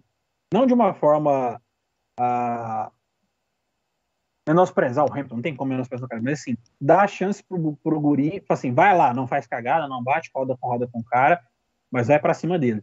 Porque a Mercedes, ela precisa ter uma vida após Hamilton. O é. Hamilton vai ficar para frente na Mercedes. É, vamos colocar aí que vai ficar mais dois anos aí, de acordo com esse contrato dele. Mas acho que a melhor coisa que aconteceria para a Mercedes, estou falando como se eu fosse o Toto Wolff, né? Se o Russell vence o Hamilton em 2022, seria o melhor cenário para a Mercedes, porque a Mercedes ela não teria mais a Hamilton dependência e poderia chegar para o Hamilton e falar: cara, agradecemos tudo que você fez para a equipe, você é uma lenda, está na história, mas agora eu tenho um moleque que consegue dar conta do recado. Então, assim, porque depois, se, se o Russell não tiver esse período de transição para ter a responsabilidade de vencer, precisa ter a responsabilidade. Ó, você pode vencer. Não, não bate no Hamilton, mas se você tiver condição de atacá-lo, ataca. Fez a pole position, vai para cima, vence a corrida. Porque vai ter um piloto pronto para quando o Hamilton se aposentar. Porque senão é, vai ter um cara cru que não, não teve responsabilidade para vencer e talvez o Ocon, que é o mais indicado, para estar tá no lugar. Então, são dois caras que nunca tiveram responsabilidade de ganhar nada. Exatamente. Foi, foi crucial esse, esse comentário que você falou. Porque é realmente isso. Saiu ele, saiu, que nem a gente fala, ah, saiu Alonso, que voltou agora, mas saiu os caras da old school ali, que a gente ainda tem no grid. E esses caras novos? O quanto de bagagem que eles têm? Quais, vamos dizer assim, quantos ali no grid têm a chance de estar com campeões do lado como companheiros de equipe para aprender? O Russell mais ainda, por enquanto, porque só o Hamilton é heptacampeão, sete vezes. Cara, tipo, ele pode aprender muito e pode falar assim: eu venci esse cara. Entendeu? A minha equipe me deu a oportunidade de aprender com ele e superar ele. Sem tirar o respeito, sem tirar a admiração que é ele É o que o Massa fala até hoje do Schumacher em 2006. Sim. Até hoje ele fala isso, que ele foi mais rápido que o Schumacher em 2006. Então, isso é muito bacana, isso a gente vê que é muito agregador, né, para esses meninos novos que estão vindo aqui. Putz, o, o, Lance Stroll, cara, ele tá com o Sebastian Vettel, sabe? É, é, realmente, por mais que eles não tenham um carro ali, a, acho que a aprendizagem, a experiência que você tem de estar tá ali com um cara que já viveu tanto, com um cara que tem tanta, tanta coisa a te agregar, é maravilhoso, sabe? Não é todo mundo ali que vai ter aquilo. Não é que nem falar assim, ah, o Yuki Tsunoda vai ter um, um super cara do lado dele. É. Não tem, entendeu? Não vai ter. É aquela coisa que a gente já sabe, não vai ter. sabe? Então tem que aproveitar. São momentos assim que eu falo, tem que aproveitar. E eu acho ainda que o Russell esse ano aí, ele vai mostrar porque ele veio, que a Mercedes... Porque, vamos, vamos colocar assim, tirando por piloto, gente, a equipe que tem que ganhar, entre aspas, assim. Ela que precisa do dinheiro. É ela que está construindo o carro, não a piloto. Então é uma, uma coisa assim: se ela tiver o Hamilton e o Russell ali pontuando, sem bater, sem sair de corrida, pô, para ela tá ótimo. Para ela é isso que ela quer. Ela quer vencer o campeonato de construtores. O do piloto é, é óbvio que ela também quer trazer o prestígio ao seu piloto, mas pô, ela quer ali o dinheiro para poder evoluir. Diga, ficou, Gleidson, que está com vontade de falar. Ficou nítido em 2021, né? O, o, Hamilton chorando por causa do título, e os caras da Mercedes loucão, meio. Nossa, eu tô loucão, o Bottas também, galera, tudo lá, ó. Ah, o Hamilton, o Hamilton é muito drama, cara. Meu Deus do céu. Quando ele perde, ele fica dentro do carro lá parado. Fala, pô, o cara dormiu ali, cara. Deu uma de piquei e dormiu no carro. Aí levanta, assim, puta, ele é demais, cara. Eu não, eu não aguento drama, não. Eu prefiro o Max que sai, sai em Interlagos e vai dar porrada no Ocon lá dentro da, da balança. Gente, isso é maravilhoso. Toma uma capacetada pra ficar ligado. Isso antes, antes do Piquet ser sogro dele, nem dá pra falar que se inspirou, não. Pô, mas tá aí, ó. Eu acho que tem. A Cara, unidade vai existir daqui a pouco, é. rapaz. Mas o Hamilton no início da carreira ele era meio assim, ele era meio explosivo. O Hamilton é, batia boca. Teve uma vez, acho que o GP de Singapura, que o, ele bateu no Massa, aí o, ele tava dando entrevista, o Massa bateu no ombro dele e falou assim: ó, valeu, obrigado. Ele olhou, olhou pro repórter, tchau. Se dane. Mas é divertido isso daí. É, é o que dá, dá, dá aquela pimentadinha no, na brincadeira. Com né? certeza, né? cara. Faz parte, é uma parte boa aí. Show de Bom, bola. Pra gente, pra gente avançar aí, já tem mais de uma hora e meia de, de live. É, o que, que vocês acham aí dos brasileiros que estão. Para falar para chegar é, triste, né? Porque assim, a gente esbarra nessa questão orçamentária e isso daí não vai resolver tão cedo. Mas o que, que vocês acham da galera que está na base agora? Que a gente tem, tem uns nomes bons aí, né? Tem o, o Fittipaldi na, na Fórmula 2, num carro, teoricamente, é um carro competitivo. É, tem o. Acho que o Drogovic ainda está na Fórmula 2, né? Com, tá. com, em outra equipe. Tem o, o Collet também chegando, tem o Barrichello, enfim. O, o outro Fittipaldi, tem Fittipaldi que não, não acaba mais, cara. o, o Emo, né? O, o Emo Júnior lá, tá na, na F4 italiana. O que, que vocês acham dessa galera que tá aí na, na fila, esperando uma oportunidade agora? Olha, eu, eu acompanho até a, a F3, né? A Fórmula 3. E eu, eu falo assim, é o que a gente mais fala, né? Esse esporte ele é movido a dinheiro. Então, se você não tiver um patrocínio, se você não tiver um cara que vai te alavancar e vai falar assim, não, eu vou te colocar em foco, porque se eles não tiver foco, ele não tem nada, né?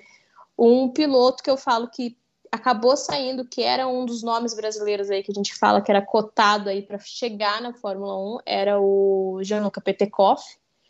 A Ferrari. Mas também é piloto da Academia Ferrari, também acabou o patrocínio caiu fora. A gente veio o Drogovic mais um ano na Fórmula 2, é algo assim, mudou de equipe, ele voltou para é, equipe antiga dele. MP. Então ele isso, então ele meio que tá em casa, né? É algo que ele já está mais acostumado. A gente via um pouco da equipe anterior do ano passado dele que não tinha muito afinco, tanto que o Guanuzhou era dessa equipe, era o foco da equipe era mais o, o piloto chinês. Então, eu acho assim, são, são pilotos assim que a gente fala, putz, tem chance de chegar por dom? Cara, tem. Sabe? Que nem eu falo, para mim, um nome que eu vejo por Deus, se eu quiser, se eu quiser assim, eu desejo muito que esteja na Fórmula 1 um dia, é o Caio Collet. Eu acho assim, depois, eu sempre vou falar isso, gente. Ai, desculpe ser repetitiva, mas toda vez que eu falo do Caio Collet, eu tenho que falar da corrida de Spa do ano passado, da Fórmula 3. Aquele menino. Doido. Doido. Olha, Quatro horas da manhã assistindo aquilo, eu acho que assim foi um momento único que todo brasileiro que ama automobilismo tinha que assistir aquela ultrapassagem que aquele. Eu, eu não vi a corrida, mas eu vi a ultrapassagem. Assim, foi, foi uma loucura muito, muito grande, cara. Foi. Uma foi. Muito grande. Foi, assim, era aquela assim, ou eu passo, ou então vai todo mundo pro mato. Foi, cara, foi muito perto da parede, não tinha como saber que tinha espaço. Não. Foi um, uma coisa assim, digna do Mansell quase, sabe? Aquela loucura que o Mansell fazia. Eu, fui, eu não vi a corrida, mas eu vi todo mundo comentando da ultrapassagem. Falei, deixa eu ver o que, que aconteceu aqui. Quando eu vi, eu falei, pelo amor de Deus, gente. Não, spray de água, né? Você não sabia se tinha todo mundo passado, se não tinha, o que tinha acontecido. Acho que assim, para mim, o Caio Collet, eu vejo muita determinação nele. É, por ele ser. Acho que assim, a gente vê esse desfalque de patrocínio em todos os nossos pilotos brasileiros. A gente tem o Enzo, o, o Enzo Fittipaldi agora, tudo mais, tem um patrocínio grande, tá com patrocínio ali, é o, vamos dizer assim, é o brasileiro que tem o maior patrocínio ali no grid, vamos dizer agora mas são pilotos assim que eles têm muito talento para mostrar, mas a gente sabe que não tem assento na Fórmula 1 para chegar. Isso era uma preocupação. Falas também de Matia Binotto, que ele deu várias entrevistas sobre isso, falando que os próprios pilotos de sua academia não tinham vaga, não tinham assento dentro da Fórmula 1 e que ele não sabia como permanecer né, integrando esses jovens pilotos, sendo que ele sabia que provavelmente a carreira deles acabaria ali na, na Fórmula 2. Então eu acho assim, a minha aposta é muito grande no Caio Collet. O Enzo tem, tem possibilidade de ganhar, de entrar na Fórmula 1? Eu acho que tem. Pode ter sim. Mas eu voto muito no Caio Collet. Eu acho que assim, ele tem uma coisa ali que ele vai chamar mais atenção na hora que ele chegar na Fórmula 2. Que aí vai ser aquele momento quando a galera viu o Leclerc correndo, viu o Russell correndo ali, que vai ser, ai, eu abri o olho, ele tem alguma coisa para me trazer. Vão ser horas, as equipes ali vão ficar de olho. Ele é, ele é piloto Alpine, né? Então uhum. a gente já sabe ali que ele tem um planejamento de carreira que vamos dizer assim, daqui a uns dois, três anos o, o Alonso saia. Quem sabe ali ele pode não, não se sabe, né? Mas é algo que a gente vê por isso. Mas eu acho que o Caio Collet, para mim, ali é um dos que mais ficam aparentes em chegar a um, um grid de Fórmula 1. É, de piloto para poder chegar na Fórmula 1 nós temos, com talento, mas se vão chegar é a situação complicada. Porque a Renata falou da questão do Enzo. Eu fui levantar os dados para você correr uma temporada da Fórmula 2, não é um valor tão, tão alto. Tanto que o, o nosso amigo Samaya, fundo de grid, ficou lá cinco anos tranquilamente. Aproximadamente 1,8 milhões de euros para correr uma temporada da Fórmula 2 o piloto vai gastar. Então, assim, um patrocínio do Banco do Brasil, e é claro que o Enzo tem, ajuda, mas para entrar na Fórmula 1 o buraco é mais embaixo. É, desses guris que estão aí, eu acho que o, o Colé, de fato, em termos de talento, eu concordo com a Renata, é um que tá, tem um diferencial. O Drogovic já vai para, se não me engano, para a quarta temporada dele. Se ele não fizer nada assim de diferente que encha os olhos de alguém, e ele não é da academia de pilotos de nenhuma equipe, acho que vai ser o último ano do Drogovic. Ele deve tocar a carreira dele para outro em outra direção. E tem um jovem da Fórmula 4 árabe, né, a, dos Emirados Árabes, que é o Rafa Câmara, que é irmão do Sérgio Sete Câmara, que está na Fórmula E, já teve até chance de ir para a Fórmula 1. Esse moleque é bom demais, esse Rafa Câmara, muito. Vocês dar uma pesquisada nele. Assim, se fosse para postar a longo prazo, Colé e o Rafa Câmara, e a vantagem do Rafa Câmara é que tem, tem dinheiro, né? O pai dele tem, tem grana pra caramba. Legal. É isso aí, né, galera? Vamos torcer para que essa galerinha chegue lá. para a gente ter representação, representatividade novamente.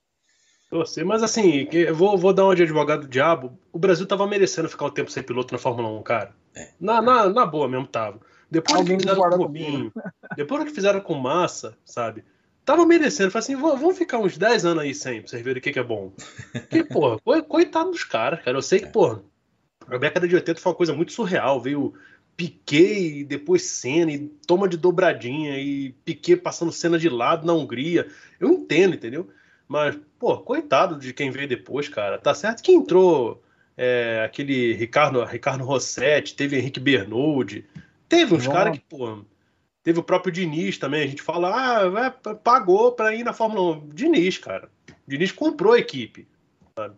É, teve uns caras que não, não tinham condição de brigar, mas a gente teve gente muito boa. Pô. O Barrichello e o Massa eram, foram dois caras que não foram campeões mundiais. Acidente do destino, cara, sabe?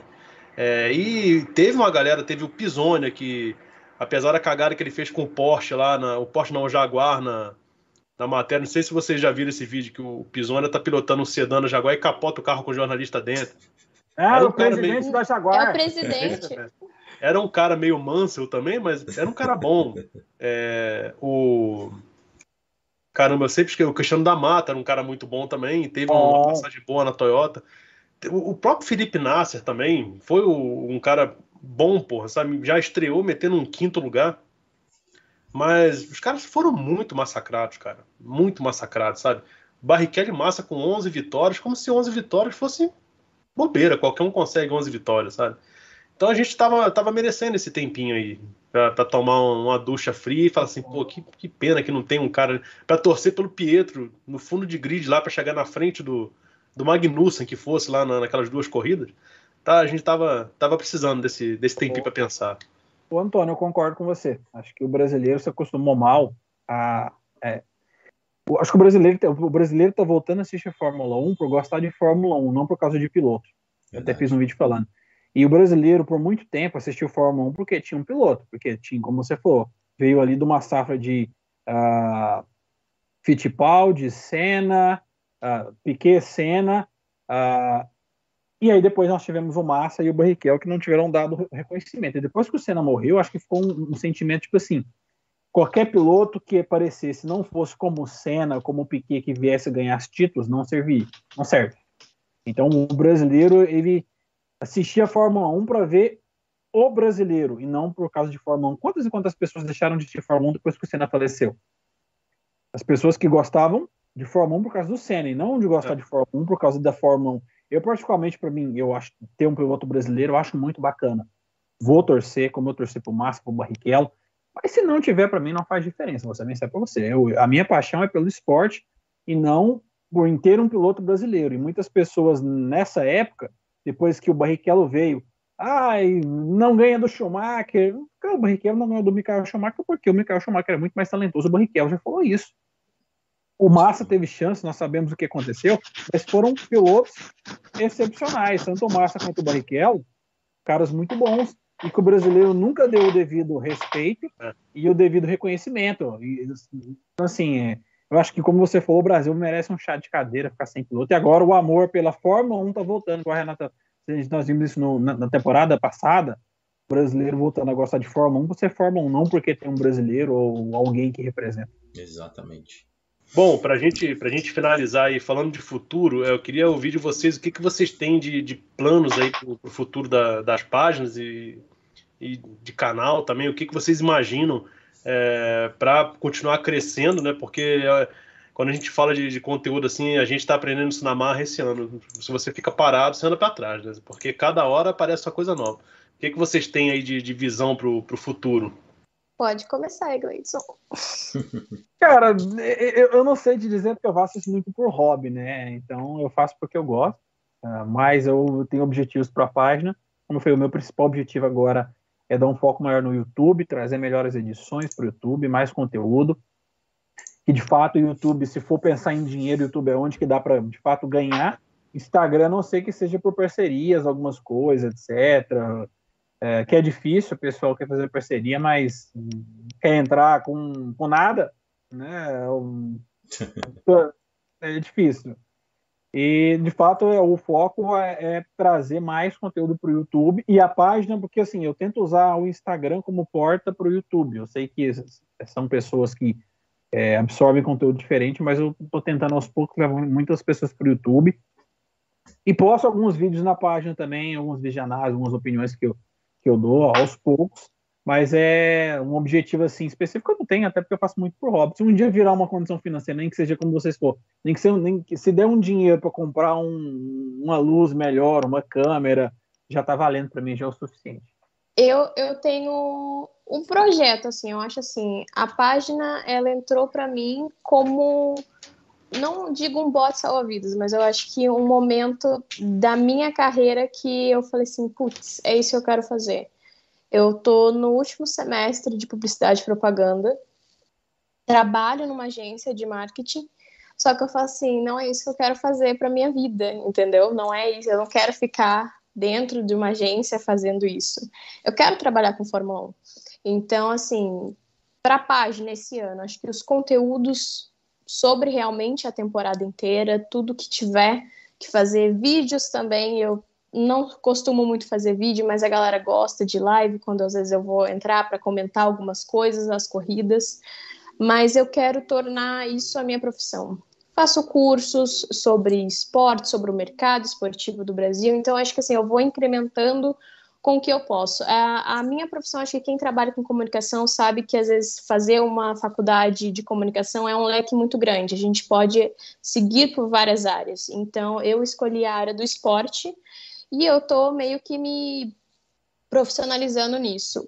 Quero que um dia a página chegue a um momento que eu possa falar, putz, cara, eu posso ir para Portugal e eu vou lá em Portimão, no Algarve, eu vou em louco falar com vocês do GP de lá, entendeu? Então eu acho que assim, são planos futuros, são planos que a gente tem que ir degrau por degrau, porque realmente não é fácil, são várias coisas, várias etapas até chegar lá, mas são planejamentos.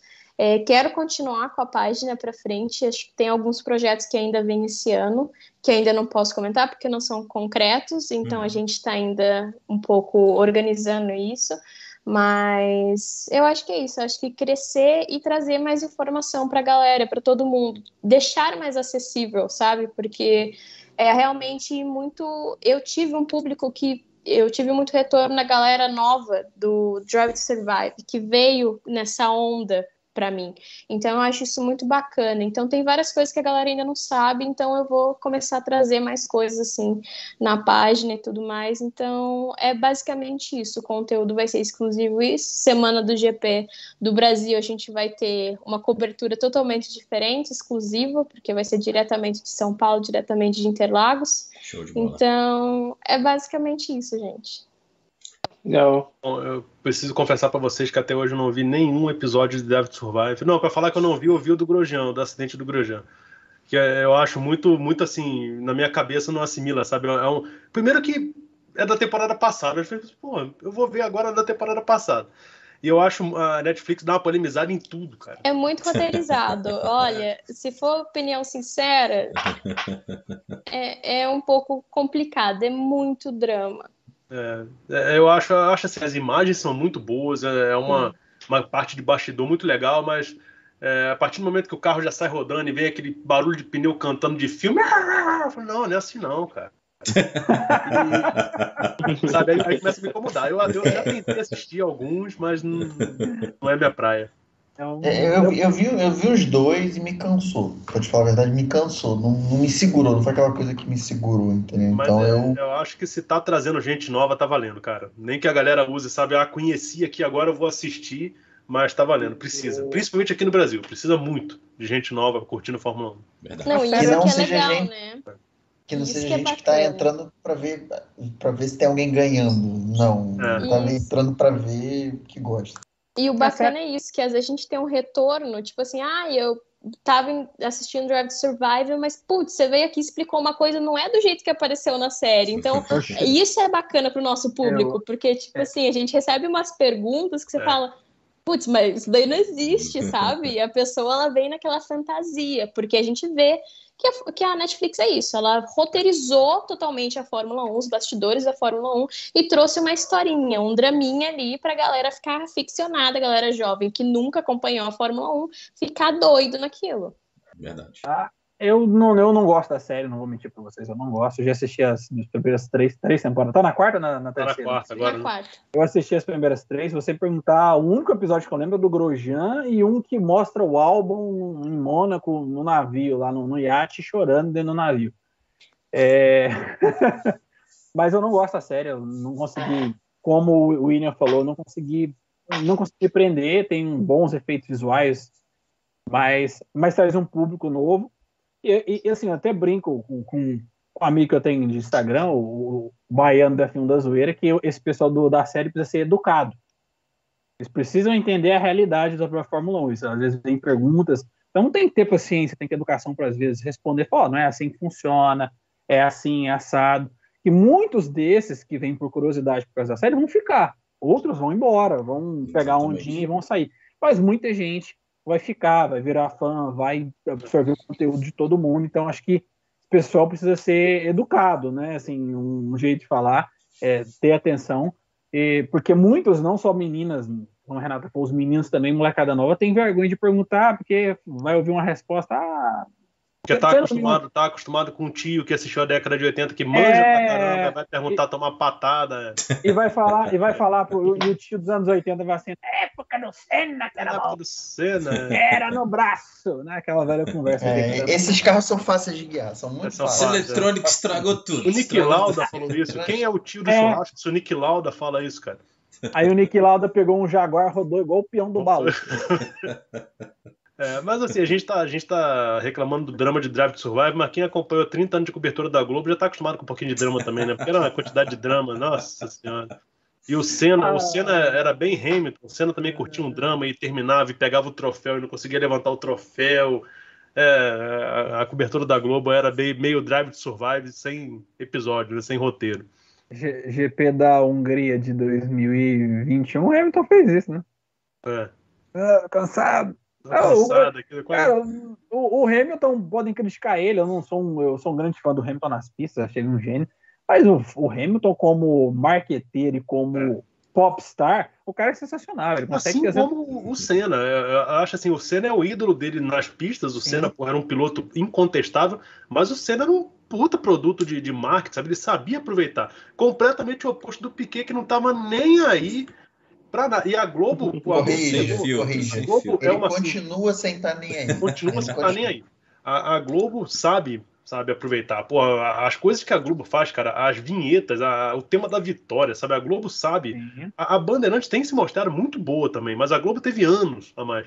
É, e a Globo pegou um cara que era extremamente bom de marketing, extremamente bom piloto e formou essa geração de gente que assistia a Fórmula 1 só para ver o Senna ganhar, que ficava com raiva quando o Senna não ganhava. Meu pai Sim. mesmo era um. Acho que ficava era puto quando o Senna não ganhava. Como se fosse a ligação do cara. E o fã do Senna odeia o Schumacher, né? Porque o cara é, veio depois, é. começou a ganhar. tipo depois era, era um moleque muito marrento e não é, mas só complementando, o Hamilton é um gênio, porque o, o, o, tudo que, o que o cara faz é meio toque de Midas, né? Tudo que ele faz vira ouro, é, a roupa esquisita, o pessoal vai falar mal, mas aí você vai olhar o site da roupa, tá vendendo lá o preço de um, de um carro popular brasileiro, a bota é. dele, a galocha, é o cachorro, o, o, hambúrguer vegano, lá você vai olhar a hamburgueria, o cara tem uma rede de hamburgueria vegana, o cara tá ganhando dinheiro com tudo isso, o pessoal tá falando mal dele, e ele tá faturando, ele tá fazendo ele, dinheiro. Ele é um cara então, assim, inteligente dentro e fora ele, das pistas, né? Não é só ele não sai, ele não sai do foco, né? Com isso ele não, não sai do foco. O, Hamilton, o, o Hamilton ficou calado a, a, essas férias da Fórmula 1, só se falava de Hamilton. Porque é. o cara tava calado, apagado. Será que vai aposentar? Será que não vai? Então, assim, é um cara, por mais que eu não, eu não curto esse estilo dramático, mas ele é bem inteligentíssimo. Hamilton é, é um gênio. Ele tem não, que. Só... Ele tem que virar empresário depois disso, assim, né? Tocar a vida dele só com isso. Só, só para finalizar, eu sempre, gosto de, eu sempre gosto de, de, polemizar quando alguém que não, não acompanha a Fórmula 1 vem me perguntar de Senna e tal. Eu falo, cara, tudo que o Senna fez, o, Piquet fez e ninguém fala. O, o Senna salvou o Eric Comas lá em, em Spa e o Piquet ajudou o Pironi num acidente muito pior na acho Hockenheim. É, aí eu até brinco, pô, o tema da vitória foi encomendado pro Piquet, não foi pro, pro Senna. A Globo encomendou para tocar por causa do bicampeonato do Piquet. É, e eu, assim, eu, porra, impossível ser brasileiro e não ser fã do Senna. Não é que eu sou fã do Senna, mas é que eu gosto mais do, do jeito que o Piquet é, trata nas coisas, né? E o Piquet era mecânico, e, porra, a gente é. Nós quatro que somos engenheiros mecânicos, então eu tenho essa afinidade com o cara e, e o nosso e... sonho é que um dia conseguir entrevistar ele no podcast, que ele mora aqui em Brasília. Né? O nosso sonho é conseguir isso, mas eu acho que a gente vai levar um grande de um vai se falar do Piquet. Eu, eu, recebo, eu, eu, recebo, muitas críticas que o pessoal acha que eu odeio o Hamilton e eu odeio o Senna. Não, porque não é eu... isso, cara. É porque, eu, como você, eu não, não coloco essa figura de entidade no Senna. Eu acho um Senna, o cara é genial, não tem como falar mas não, não coloco essa figura de entidade, assim, trato de uma forma mais normal, e o pessoal acha que eu odeio o Senna. Não, e, e a mídia, odeio o Hamilton. A mídia parece que pro Brasil só teve o Senna como piloto, sabe? Ninguém, ninguém fala, ninguém dá foco nas outras coisas, ninguém fala do, do uma vez por ano, quando tem lá o GP do Brasil, aí fazem uma matéria, a Globo fazia uma matériazinha lá do José Carlos Passe e mostrava lá que ele ganhou e tal, mas o resto, cara, ninguém fala. Você conversa com as pessoas que, que acompanham ali por acompanhar, ninguém fala. Então acho que a gente tem que dar foco para essa galera que é meio esquecida mesmo. Tem que falar do Massa, tem que falar do Rubinho. Quando o cara. Eu detesto receber piadinha do Rubinho, cara. Na, no dia de Natal, Feliz Páscoa, e o Rubinho assim, fala, porra, já chega disso, pelo amor de Deus, tem 20 anos dessa piada. O que me, muito, muito incomoda, só para não entender, o que muito incomoda sobre a questão do Senna é os mitos que as pessoas criaram sobre o Senna. Que o Senna era o cara perfeito, o Senna era um piloto que se pudesse jogar o cara no muro, ele iria jogar. É um cara que também venceu o campeonato batendo no outro, sem, sem dó nem piedade. É um cara que em 85, para fazer pole em Mônaco, praticamente parou o carro, niquilada quase arrancou a orelha dele. Assim, era um cara. Eu até brinco, os grandes campeões da Fórmula 1 são todos filhas da mãe. Se puder é. vender a mãe, eles vão vender. De, cada um de um jeito. E eu não, eu não coloco essa, é, essa é, entidade. Essa, essa entidade divina que o pessoal coloca no centro. Sou um grande fã do Senna, mas é, quer um grande exemplo? É, Japão 90. Muitas pessoas acreditam que a direção de prova mudou o lado da largada para prejudicar o Senna. Aí você volta 89, 88, 87 no Japão, o Suzuka, se largar o pole, largava do lado sujo. Sempre largou. Quem queria mudar o lado, o lado da largada era o Senna. Não era. é um mito, as pessoas acreditam, ah, mudou o lado da largada para prejudicar o Senna. Uma coisa que não existe, nunca existiu essa Lá, lá, em casa, meu tio sempre acompanhou a Fórmula 1, até, até era cena, depois ele, acho que ele ficou velho. E ele fala que ele não gosta de nenhum deles, nem do Senna, nem do Piquet. O negócio dele é futebol, porque ele foi empreendedor, que teve o Copersuca, para Parará. E ele fala que para ele nenhum, nenhum nem outro. É, é, é o futebol e foda-se o resto. Então, enfim, eu sempre cresci escutando que o futebol era muito melhor do que todos eles. É, a história da, do empreendedor realmente é de bater palma, mas. É, que ninguém acompanhava muito na época, né, cara? Foi, a, a Fórmula 1 começou a ser permitida por televisão na época, mas assim, não. Eu acho que se você tivesse duas câmeras no circuito era muito, devia ser a monotonia no cão, assim, a reta do boxe e passou fulano. E agora tava, passou fulano. E agora passou fulano. Eu, eu, tava, eu, fui, eu fui assistir aquela primeira vitória do Fittipaldi no, no Brasil, não lembro o ano, agora me esqueci. É, é, um negócio que ele tem uma câmera bem alta que pega a, a pista toda e você via de longe o, o, o Emerson, o, o Fittipaldi liderando, assim, não tinha zoom, não tinha nada, era uma câmera numa torre que filmava o, a é. pista. É um negócio bem, bem grotesco. Bem rústico, né, A palavra é. bem rústico, bem rústico. Ai, mas é, esse... é, isso aí, galera. A gente queria aproveitar aqui para agradecer demais a, a, presença de vocês, vocês terem aceitado o convite para a gente falar desse tema e vamos torcer para a gente ter uma temporada melhor do que do ano passado, se é que é possível isso, né? Pelo menos com mais, mais novidades, mais disputas. É, então, em nome da, da família perdida, queria agradecer vocês e desejar boa sorte na, é, no, no, trabalho, que a gente sabe que é um trabalho árduo, é uma briga feia, a gente criar conteúdo, principalmente no, no Instagram, que eu tenho uma raiva muito grande dele aqui, como a gente está no YouTube, eu posso falar que o Zuckerberg não me rastreia. É, e boa sorte para os projetos futuros de vocês e, e vamos lá, vamos torcer para ser uma temporada excelente como foi no ano passado. Gente, obrigado aí por vocês terem vindo, obrigado pelo papo. Eu não sou especialista em Fórmula 1, gosto, mas vocês falam muito melhor, aí você tem muito mais propriedade. É, parabéns aí pela Renata por estar representando as mulheres. Eu acho que isso é importantíssimo, acho que a gente tem que ter essa inclusão. É, ao Gleidson aí por todo o conhecimento técnico aí, toda, tudo que ele acrescentou aí. Hoje para mim foi uma aula, mais uma aula. É, obrigado aí pela, pela parceria nessa live e é isso aí, galera. É isso aí, galera. Obrigadão também. Valeu, Como pessoal. Como ele diz, foi uma aula muito bem dada. E quem sabe aí pra frente, enfim, as portas estão abertas aí pra gente falar um pouco mais, que seja em live, que seja fechado, a gente pode, pode bolar alguma coisa aí para poder falar um pouquinho mais desse assunto que agrada a todo mundo, né? Valeu mesmo, galera. Muito obrigada pelo convite, gente. Eu adorei estar aqui com vocês nesse bate-papo. O Egleidson eu já conhecia e a gente já é velhos amigos aí. Mas muito obrigada mesmo, foi muito agregador estar aqui com vocês. Eu aprendi bastante também hoje. Eu falo assim, sempre quando eu tô com alguém em live, eu aprendo muito. Então, eu acho assim com vocês hoje também foi uma super aula. Então, muito obrigada pelo convite. Estamos de portas abertas. Se vocês quiserem também participar de lives lá na página, vocês são super bem-vindos e já estão convidados. Valeu. Show de bola. Muito obrigado. Agra agradeço o convite, fiquei muito feliz, o papo foi muito bacana. Tem tempo que eu não faço live com a Renata também. é, e também a, a gente, eu acho que quando a gente faz live, é, todo mundo aprende, né? Cada um aprende um pouquinho, porque ninguém sabe demais, ninguém sabe tudo, cada um entende uma coisa. Então, assim, é muito bacana e fico muito feliz. Isso aí, galera. Bola, galera. Show. Só um recado, só um recado para os seguidores aí, William. Eu vou dar spoiler mesmo. É segunda-feira que vem vai ter uma live, o episódio 39. O convidado vai ser o César. Ele tem um sobrenome estranho demais que eu preciso ler, porque eu sou lesado mesmo. César Prevosnik, famoso César Cavalo. Vulgo César, César Cavalo V8, o não famoso. Então, não, não famoso. Não famoso. Não famoso. Então, vocês, a, a, galera que curte, a galera mais do universo de carro aí, não pode perder. César V8, César Cavalo aqui semana que vem.